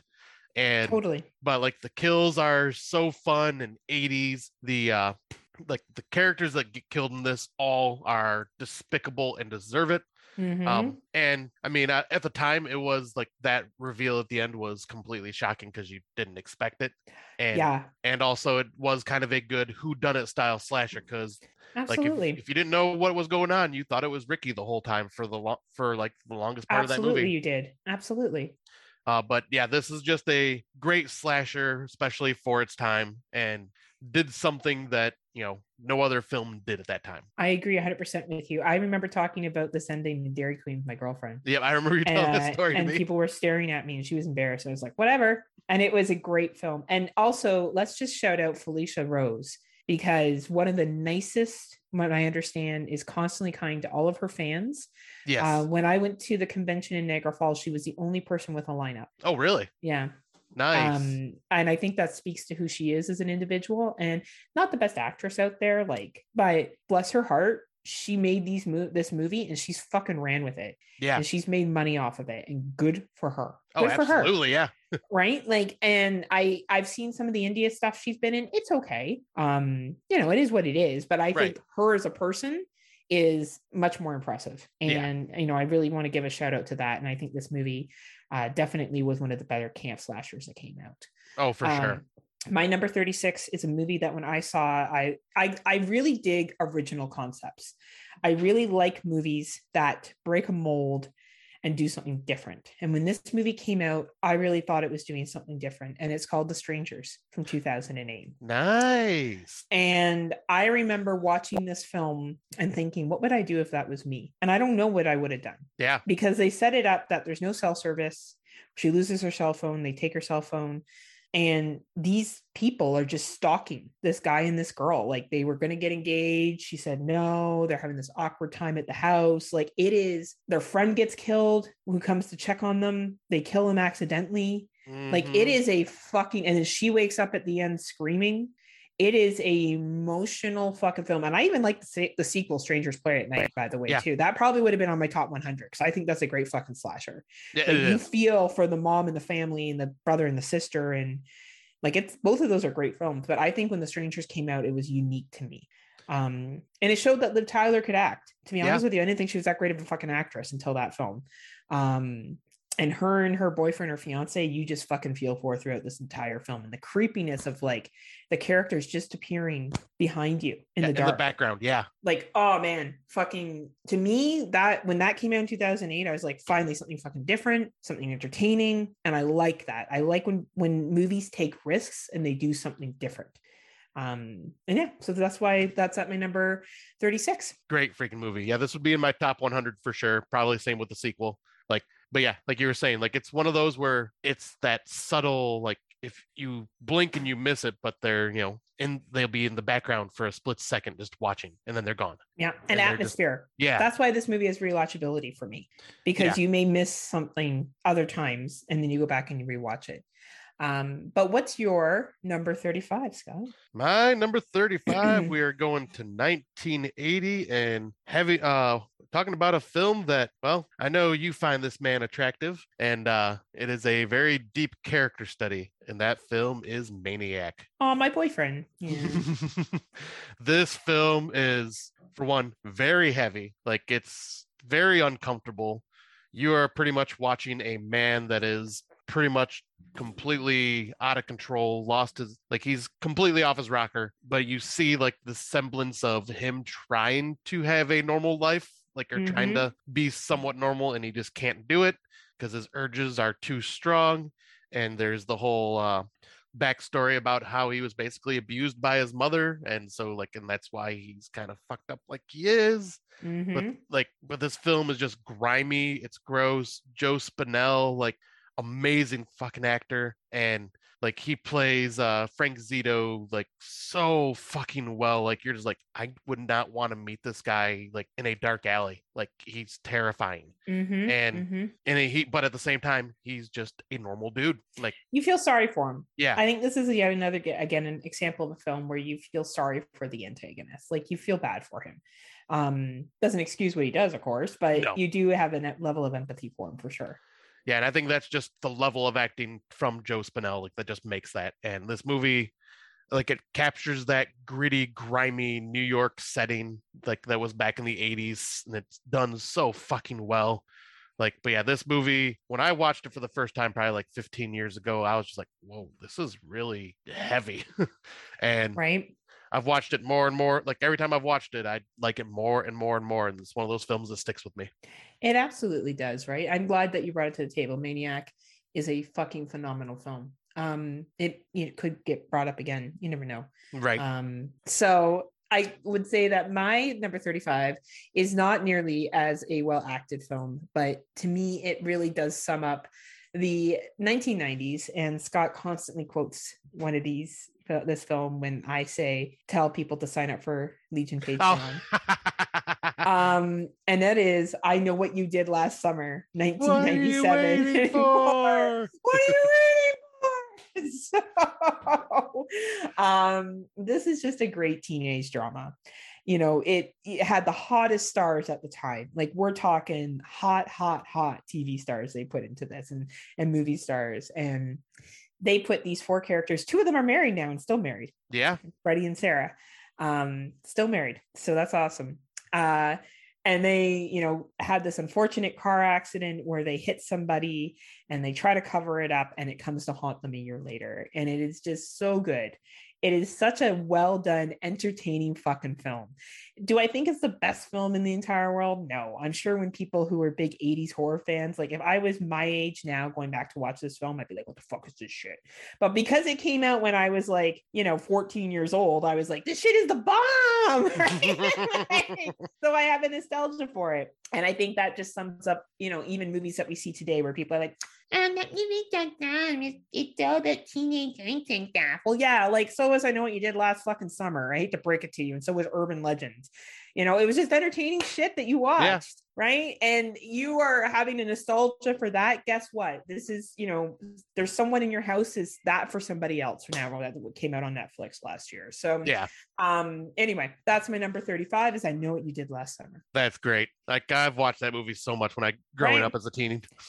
Right? And it's such a like easy movie to watch and see. So, Oh, it what definitely your is. right? What is your number 34, Scotty? My number 34 is a film from 2015. And uh, it's one that I watched a couple different times and took a bit to get into. But then by the second viewing, I was like, okay, I really like this movie. And then the third viewing, we did it for our podcast. And I was going, I fucking love this movie. And that is 2015's The Invitation. Fuck yeah, great fucking film. man talk about another film with like tense drama like from everybody meeting up in the the awkward situation of you know an ex-husband and ex-wife coming back together going to an ex-wife's house party after losing their son a couple years later but in him bringing his new girlfriend and the situation she's put into and just like the whole well where did my where was my ex-wife? Why was she gone for so long? And then you find out like oh yeah she did this and she was on a retreat. And you find out that it's about a cult that's Oh yeah. and it's a and it's basically a story about like you know what some people will do to help get past grieving by finding solace in a community. Unfortunately this community is quite fucked up Yes, it Um, is. and man when things start unraveling towards that third act it is just jaw-dropping what happens. And then that final scene with the red lights turning on throughout you see the red lights turning on all over the fucking mountainside. And it's just like oh fuck this isn't just happening here. This is happening all over Yeah. and man, what a just well done, well directed, well acted fucking movie. The story is incredible and like the character development and the character arcs and the relationships between everybody is just so well done. Couldn't agree more. Excellent fucking film. Excellent Yeah. film. Uh, shouts out to Brandon Orlick. Uh, one of his favorite movies of all Mhm. time. Uh, he was the one that got me to watch it, and I really enjoyed it. Yes, he's really, really well acted film. Uh, mine is not a really well acted film. Um, We're seeing a pattern here. it's also from 1997, and it was the first horror movie I ever owned, and it is Scream 2. nice. and I owned it on VHS and um loved it. I loved Neve Campbell's haircut in it quite a bit and her leather jacket that she rocked throughout the entire I actually like used to try to be that look, especially now as like an adult. Like that's the look I want to emphasize. Um I I loved this movie. I I loved the relationship between her and her boyfriend. I loved the killer concept in this movie.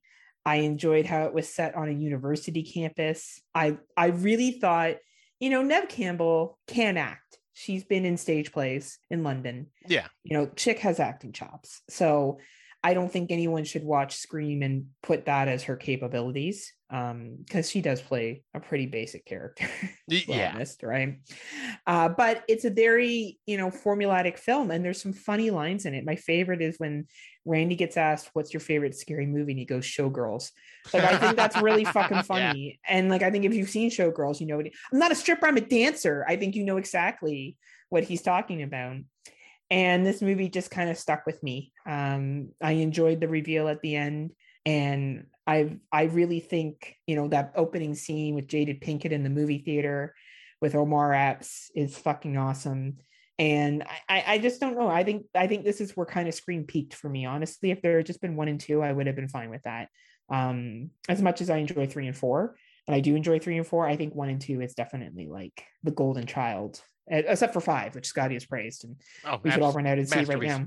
Um, chef's, kiss. chef's kiss.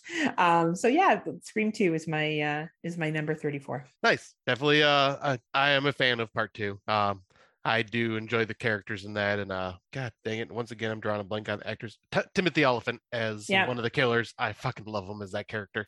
Right, excellent. Um but yeah, that is a good one. And I I had a feeling uh, I would at least hear that one on your list somewhere. right, yeah, for sure. All right. so 2015 again for number 33. Gotta get ready for this. All right.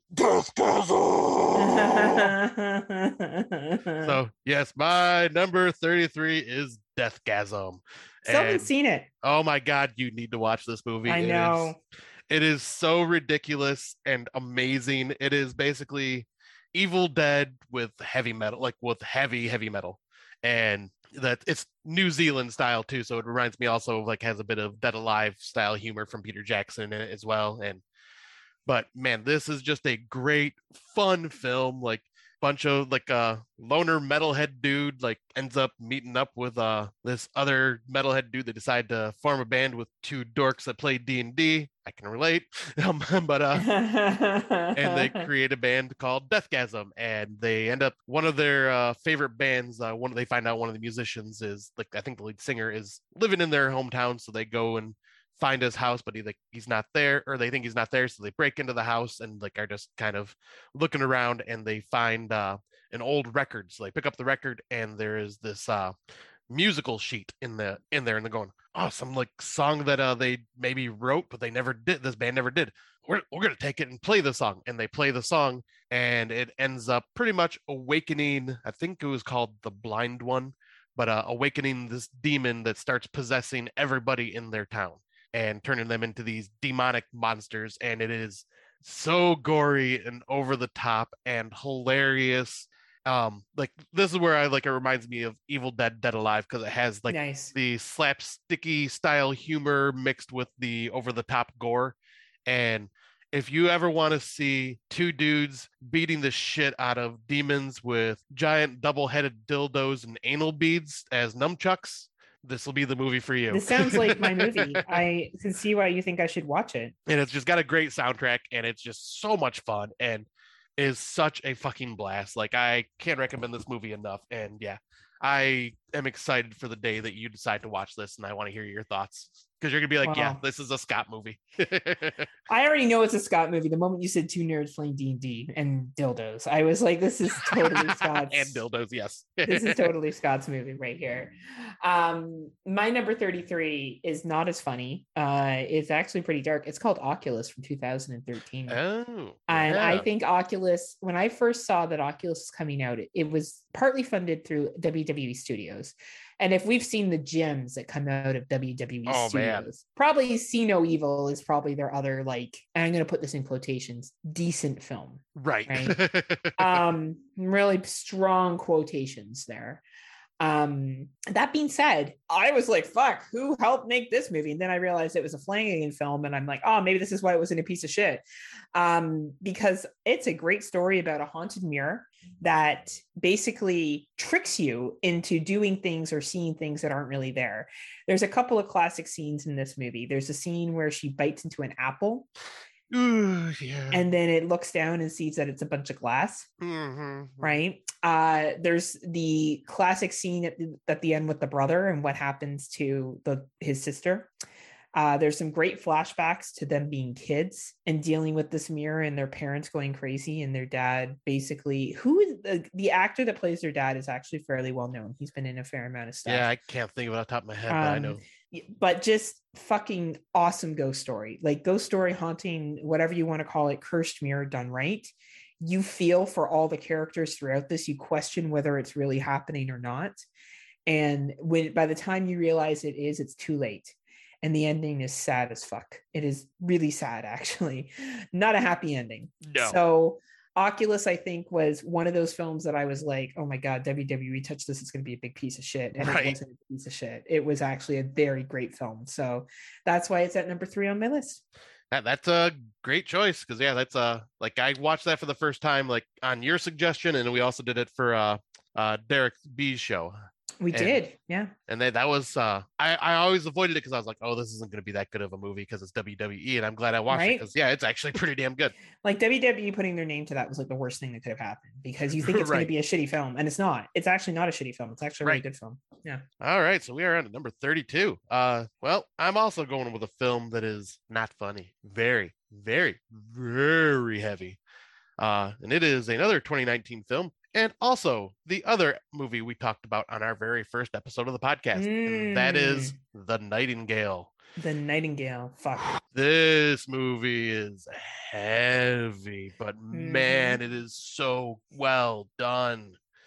And like it covers colonization like in such a real like hard look like it's in your face and you're going there's no looking away you watch this and you just feel awful and Mhm. coming from the woman that directed the Babadook, which was also a heavy- film, but man, I didn't expect this from her. Like this one was just the performances all around were absolutely incredible. It the revenge aspect of it, you're just like wanting that revenge for her so bad for everything that Mhm. she's been put through and then like like she is just a good person that is just trying to help and like save others and the aboriginal man that's in this and oh my gosh Mhm. like such a hard look at history and like done in a horror fashion Yep. Like this is more. real life horror like to a t I could not agree more with you, Scotty. It is it is a very intense film. Uh, it is a very emotionally draining film, but it is fucking incredible. And I believe it's Jennifer Kent Kent i think Can't- so that directed this one. Um, same person that did the Babadook. yep And Babadook's another excellent fucking film. Actually, Yeah. talking about excellent films, Babadook. And I, this film is definitely worth the watch, but I would caution people about the rape scene that's in this. It's a very Yeah. realistic rape scene. Uh, it's not like these over sexualized, you know, spit on my grave shit, or spit Yeah. on your grave shit. Like it's it's a very, you know, and it does talk about colonization very well. And um, I don't know if you're really sensitive about colonization, maybe don't watch this movie because like it's true. I don't know. Yeah, like, I don't know well- what more proof you need. yeah this this is one of those that's it's never an easy watch but like for some i'm noticing there's a trend on my list there's the lighthearted fun and fluffy stuff and then there's the hard hitting heavy shit that i'm just like why am i watching this but there's a reason it's just because it's so well done but at the same time it's like man this is this one will put you through the emotional wringer It absolutely will. Um, my 32 will not. It's called Club Dread 2004. gotta lighten it up a bit um, yeah, so we'll come in from Scotty's that movie and talk about Club Dread. Uh, Club Dread's just a fucking stupid slasher. It's a comedy. Um, it's based on this island that I talked about in my top five comedies. You've heard me talk about it before, but it's so fucking funny. And like they all show up at this island to party and the guy with the dreads and how they they make fun of Jimmy Buffett in it and like the killer scenes and like it's just it's just funny. Like it's just an overall funny fucking movie and I really recommend if you haven't seen Club Dread to check it out. It is easy to watch, a good little horror com- horror comedy. It's done by uh who's the group? uh broken lizard Broken Lizard. So if you like Super Troopers, you'll probably like you'll probably like Club Dread. It's it's, it's, fun. fun. it is so Yeah. much fun We've talked about it before. We don't know need to go into great depth with it. Um, but yeah, check it out if you haven't had a chance to.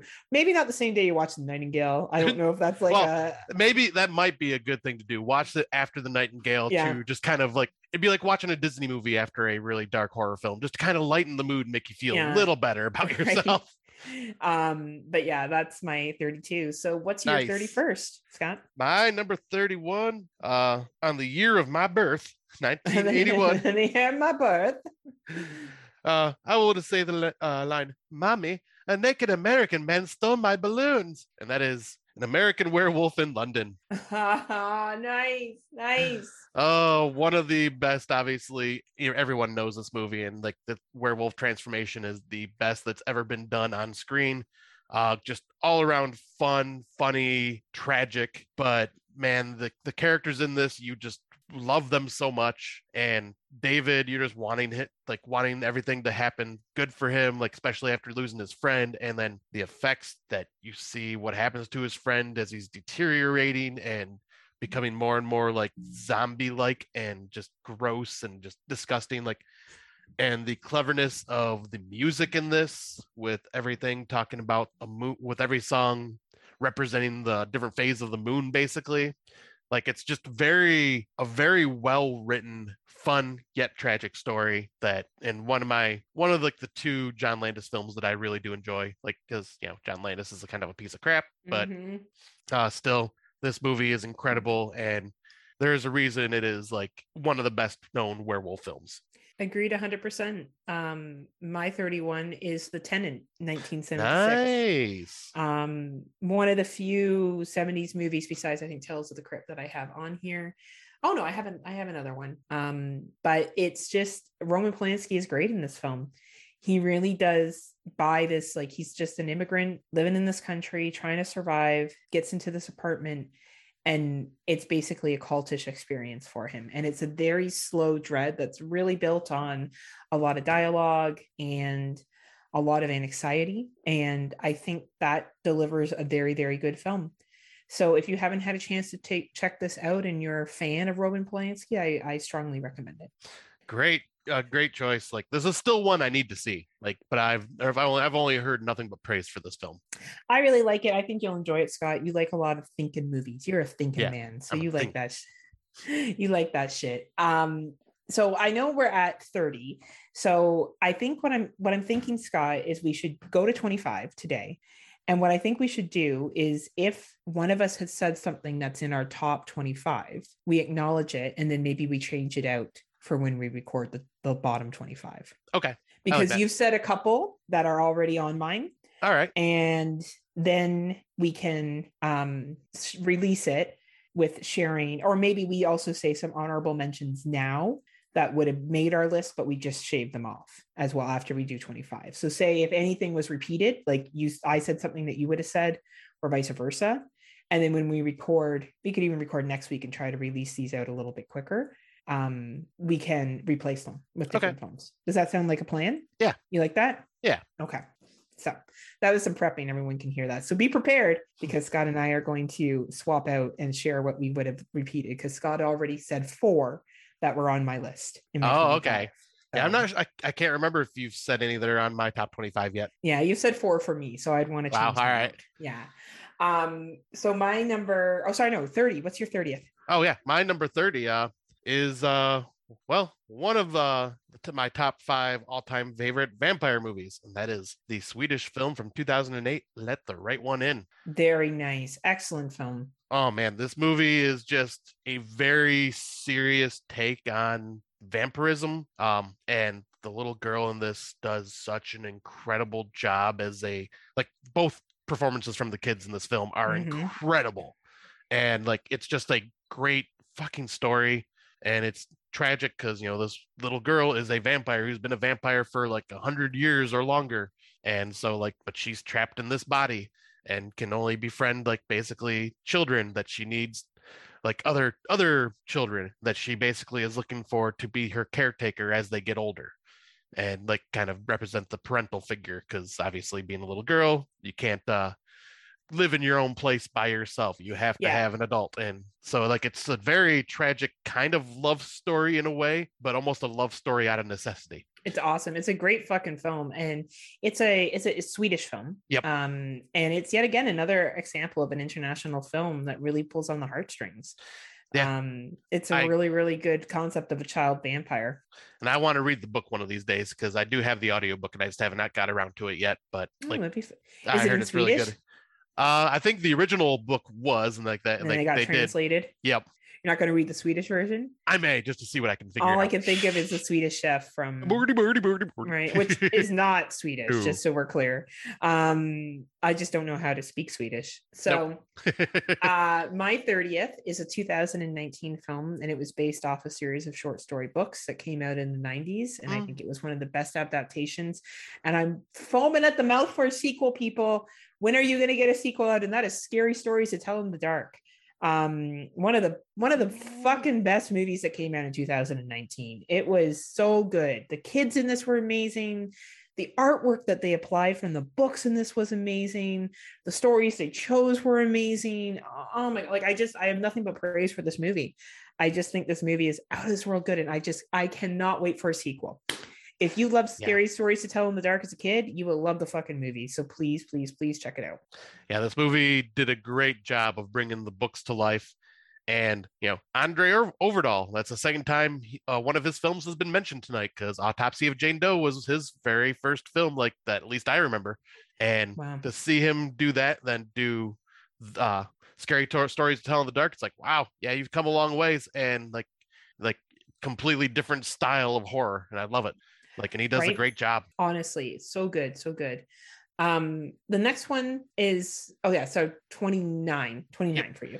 All right. So number 29 is a Stephen King adaptation where I said I would be bringing up Frank Darabont again, the director, because this man does seem to do a great job of uh, bringing Stephen King's books to life. And this one was even said by Stephen King that if he would have thought of this ending, he would have changed it to and changed it in his book.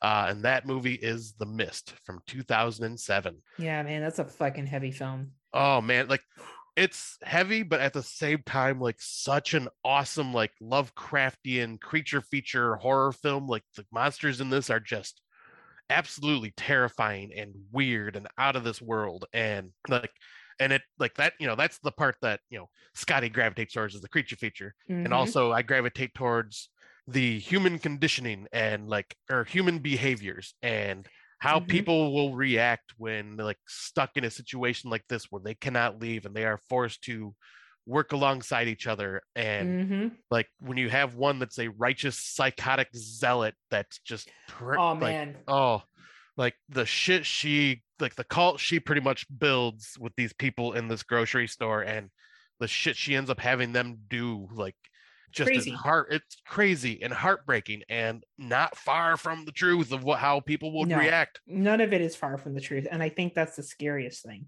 yeah and then you know there, there's all this in the story and then you get to that fucking ending where it's just the father son and the two other survivors that have escaped the grocery store and they like are pretty much trapped in the middle of the mist realizing that there is no end to the mist. And they fucking he kills his own son and kills them and then runs out of ammo and can't kill himself. And then he's stuck living and then the mist starts clearing because the fucking army shows up and start and like then he's forced to live with what he just did when they were just that fucking close to surviving Right. Right. oh Right. it is such a fucking gut punch of an ending It and is. but man, what an amazing horror film.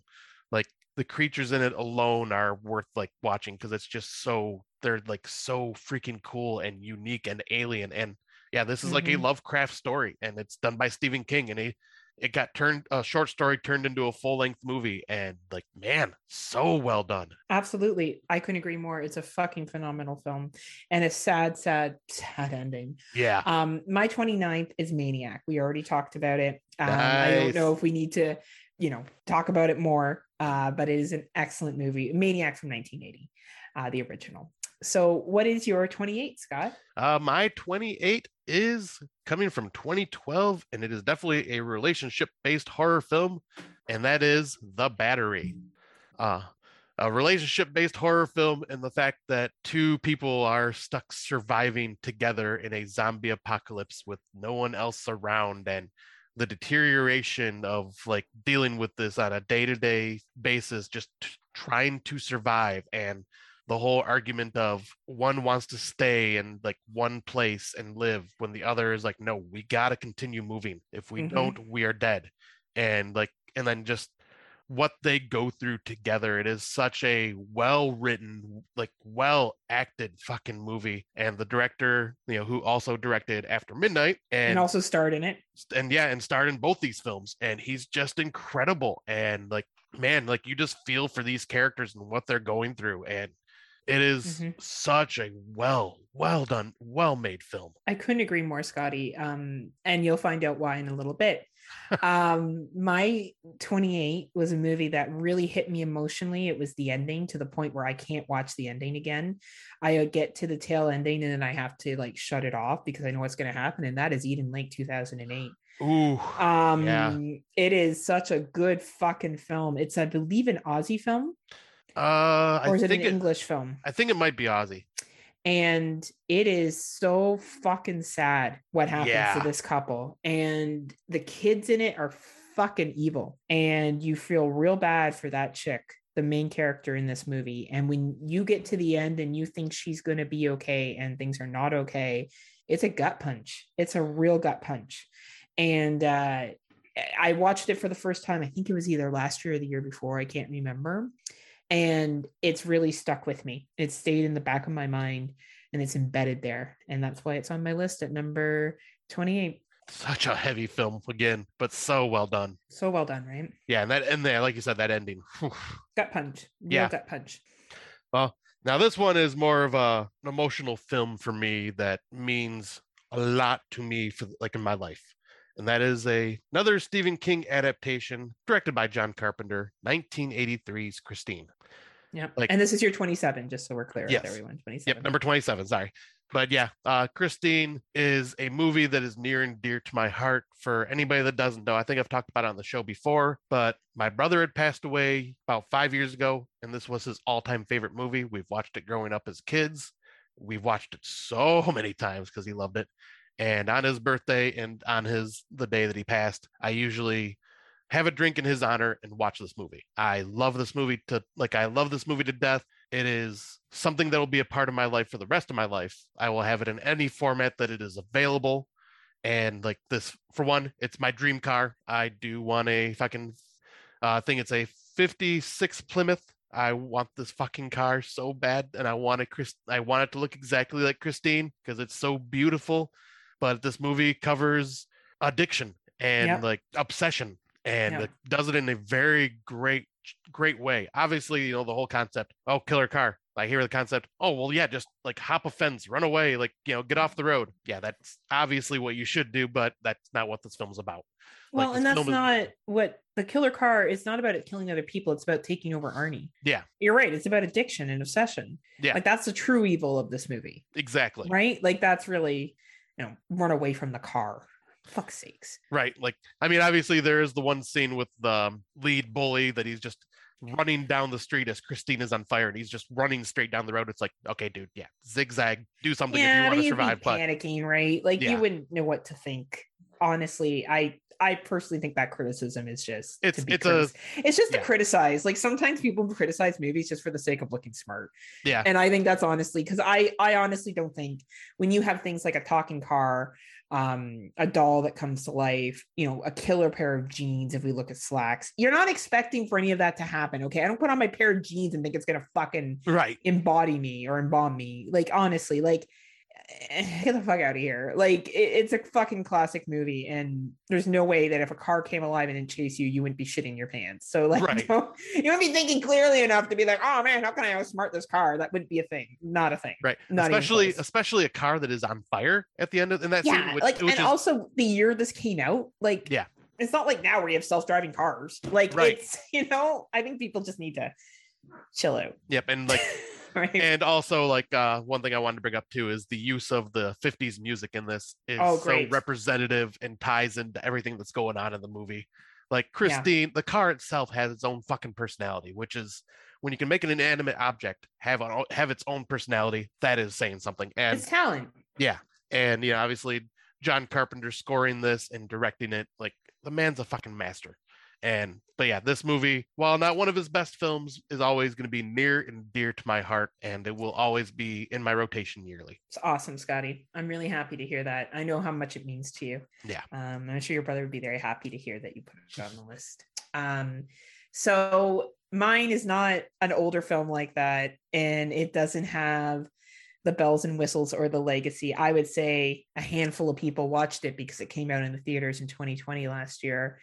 And I feel like the only reason it got the play it did was because it was 2020 or, or 2020, yeah, 2020. And there wasn't like two years ago, two years ago, fuck, Yeah. two years ago. And it was because we were in the middle of a pandemic, and that was Come Play.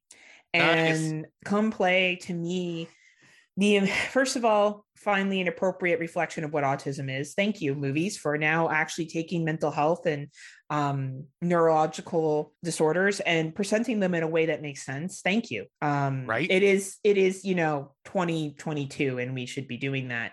Um, and this movie with this little boy, you just feel so bad for this kid and this creature that stalks him is scary as fuck. And there's some really good suspenseful scenes in this movie. The relationship between him and his mom and his dad is really good. His dad's not a deadbeat. Like his dad, you kind of get the impression that the marriage has fallen apart, but his dad isn't a piece of shit. Like his dad obviously really loves his son. Um, and there's just a whole lot of different dynamics that happen here and you feel really sorry for the entity as well because the entity is very lonely.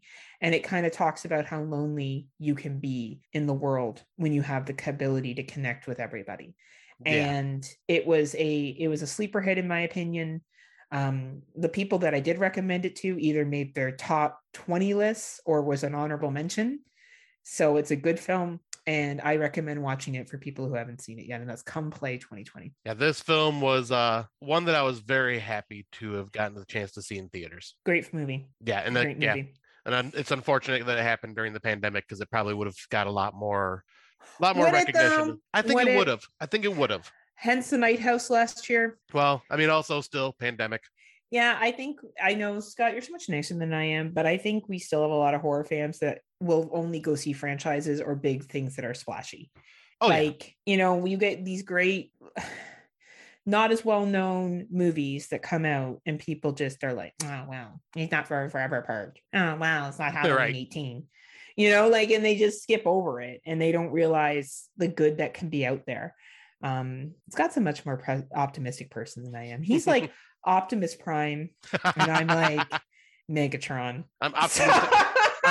I'm I'm optimistic prime. optimistic prime um so we're gonna do our 26 and then we're gonna go over any other movies that maybe could- we're just you know scaling our top 50 that we may want to shout out and then i have a bunch that scott said that i now have to Oh, wow. get rid of and say the numbers that they were at so scott why don't you see us you know towards closing this part one of our top 50 uh, with your number 26 All right. So, I mean, what, what would a top 50 list be without having at least at least one Vincent Price film in the first chunk of this uh, podcast?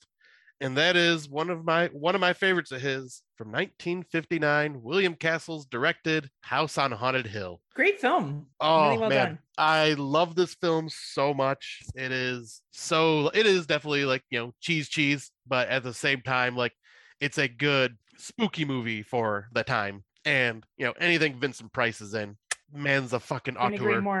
And like the toxic relationship that him and his wife are in, while it's like oh man it's horrible hilarious. it's a horrible relationship but man like the the, the dialogue between them is just so just dark such dark comedy remember It's that funny. time you tried to poison me oh that was good times and stuff like that it's like man and like just the snide remarks they have towards each other over and over and over again in this and it's just it's just such a fun film from that time and i agree one that I watch every single year. And like, I just love Vincent Price in this so much. And yeah, like, I, I don't know what else to say because I've, this movie's a classic. I've talked about it a billion times before, but yeah, love this movie to death. That's awesome. I'm really glad that you brought that. I know how much you love Vincent Price and that Yeah. film because I bought you the shirt You did. for your birthday in 2020. Um, so my movie is a franchise movie. It is Friday the 13th Part 4, 1984. Oh, nice. I absolutely love this movie. I think it's universally loved. I think it's one of the top. A lot of people really like this film. It's either their second or their third. Um, average speaking. well, actually, course, right? most people, it's their first. really. Mhm. I thought the second or the first would be their first. Uh, a lot of people seem to think part four is the best, which I Oh. am very, yeah, that we may be talking about that in a second. yeah it is a great film um for many reasons i think that you get the character of tommy um tommy right tommy Yep. yeah i'm like getting tired right so getting, and his little makeup stuff that he does and they carry that on really well into the fifth one actually um with that character art of doing the masks and stuff like Oh, yeah. that that they do kind of connect really well um and him just with his sister and you really want these two people to fucking make it. Like you really really really do. And i think it would have been really interesting if they went with him being the new jason. I think that would have been a really interesting concept. It's cool that they didn't um but i thought that this film was awesome. The the kills were awesome. The relentless of jason keeping coming and coming and this little kid being the one that outsmarts him is fucking awesome and that's why I think it deserves to be number 26. Well, it also deserves to be number 26 because of the amazing dance moves by Crispin Glover. Well, you know, how could you go wrong, right? and this has Um, probably some of the most likable characters in the franchise. Like, uh, you know, let me let me check the computer. Oh, the computer says you're a dead fuck, and just like, That's it's like pretty there's funny, right? yeah, there's so many great characters and great lines in this movie. Was this on your list? Yes, this was. uh what number was it? uh Let me look, but this was number 14, Number 14. So Scott will have to replace his number 14. which is fine. Um, I already got it replaced in my head. Awesome. Is there any other movies you wanted to shout out, Scott, that you were going to put on your list, but you didn't? Uh, yeah, a few I will bring up. Um, let's see. Got to give some love to the Italian gore hound, gore maestro himself, Lucio Fulci. And Yep. talk. I want to talk about the uh, Gates of Hell trilogy. So, The Beyond, City of the Living Dead, and House by the Cemetery. Like those movies are all just fantastic, weird, abstract, and like obviously House by the Cemeteries, huh? Bob. Oh, fucking Bob. I want to kick him in the face so bad. House by the Cemetery nice. is obviously the weakest of the three, but and City of the Living Dead for me is my all-time favorite. Uh, but yeah, those movies are all fucking fantastic. And then of course Suspiria, Suspiria. which and I'm talking about 1977 Suspiria, not yeah, that was also one of my honorable mentions too, Scotty. yep. And then of course Psycho, the original. Yeah, yeah, good one. uh the like um let's see one more that i have on this list and that would be uh theater of blood by Vin- from with another vincent price movie Awesome. an actor that is basically uh getting screwed by the critics and he gets revenge and he you can tell vincent price just has a fucking blast with this role playing different characters for each person that he's killing That's awesome. I uh, I haven't seen that one. I'll have to check it out. Um, for me, the ones that Scotty just shows how good his taste is is We Are Still Here was my 21. nice Um, we talked about that already. I won't go into any more detail. The Battery was my number 19. wow Yeah. My, uh, Pontypool was my number 18. oh wow Um, and American Werewolf in London was number 16 for me. Holy crap! So I'm just taking all the ones in order there. That's why I was like, well, we're going to have to definitely because we had talked about going straight through, but the show's already been over two hours. And, Yeah. um, you know, people may want to break this up in chunks when they're listening. And also, like, I need to pick a bunch of new movies because Scott said a bunch of them, um, which is good. It just shows, and you know, of course, he said Maniac already as well. And I know there's going to be one that he's going to say. Um, I may even, yeah. um, hmm. We can I talk wonder- afterwards and find out. Okay. Okay. Um, and then ones that could have made my list, but I just kept them off by the skin of their teeth is Crimson Peak 2015. Oh, good Um, movie. Really great. And I love the sex scene. Like, I don't know why I find that sex scene so hot, but like she's wearing like a corset and shit. And like Yeah. it's like that, like they've been kind of denying themselves for so long. And then they consummate their marriage. And it's just like, oh, probably because I like sex so much too. Like I was just like me denying myself and then really wanting to bang a lot. Um, Nothing it- wrong with I that. was like, it's yeah, it's true though. Like Right? it's true. Like Yeah. that's and one of my New Year's resolutions was to get more D. So like that's definitely something I'm hoping to do this year. Anybody, anybody, crickets, crickets, crickets. Jesus. Shoot your shot if you see them. or It's shoot your load. She's already. No, no. It's there's a song by Lizzo that goes, "Tell your friend shoot your shot if you see him." Too late. He's already in my DMs. Oh, good lord. my DMs. No one. It's ghosted. It's ghost town. Ghost town. It's like a parent. Paranormal investigators are coming to investigate soon. anyway, I'm just kidding, but I'm not. All right, so MAF was my other one from 2017. I know there's lots of debate whether MF, sorry, MFA. oh, nice. Yeah. I don't know if this is a true out horror movie, but I watched it on Exploding Heads. I talked about it there, and it's really stuck with me since. And talk about a movie I went 360 or 180 on. Fucking the Blair Witch Project, 1999. Oh, wow. Yeah. Like, never in a million years would I be like, oh man, now it's on my list. But I'm like, I fucking respect the shit out of that movie now. Like, I, I've totally gone completely the other way on it. You mentioned Suspiria, Suspiria, Suspiria. lights here, flashy music. Um, Martyrs, 2008. Nice. Really, really good film.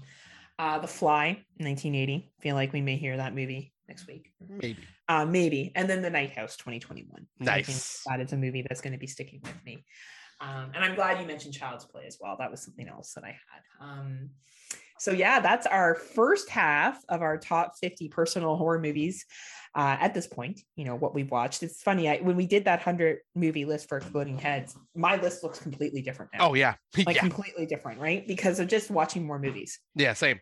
right? Like that was Um, before we really dived into our first time watches like we have. that was that was back in the day. That was a long time ago. It was long ago and it was far away. Oh, rest in peace, Meatloaf. By the way, Meatloaf passed away. Everyone Oh, yes. this. Mm. Meatloaf was my one of my saving graces when I was a young Heather and still is today. Um, because rock and roll dreams come true for Yeah, you. but now and now he can live in the paradise and the dashboard lights. He sure can, man. And you know what? You have your music and your talent and your art to follow you for the rest of your life. That's the best thing that you can do. Like us, I'm sure the five listeners will always remember us in their We are. hearts we are forever in your memory.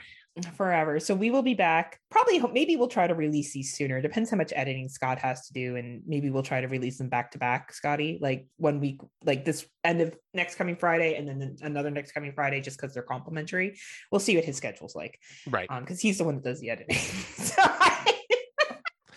we'll see we'll see what he has time to do though i don't think this one will be too hard because there's no real timestamps it's just like No, no. here's the, list Yeah, here's the list. Like there might be like one or two timestamps, like an introduction, and then when we dig into the list. yeah right and and then that's it so again scott and i thank you for coming on this ride with us um it's been a it's been a slice we'll be back with episode 51 where we're going to talk about our top 25 horror movies of all time now that you know i have to replace four of them uh, so I'm gonna have to go back to my list and really think about um, some other movies that I've seen that I didn't put on there. That you know, I did I did make some hard calls actually, and uh, I I left some off. So now I'm gonna have to think about where I want to put them. Yeah, and this I will say right now, my top 10 is pretty much well, I'd say probably like my top 15 is pretty much cemented in stone at this point, but everything from 16 to 50 probably could have been it could be completely different. Like this this list like could change any given day cuz there's just so many movies and I probably forgot some when I was making this list.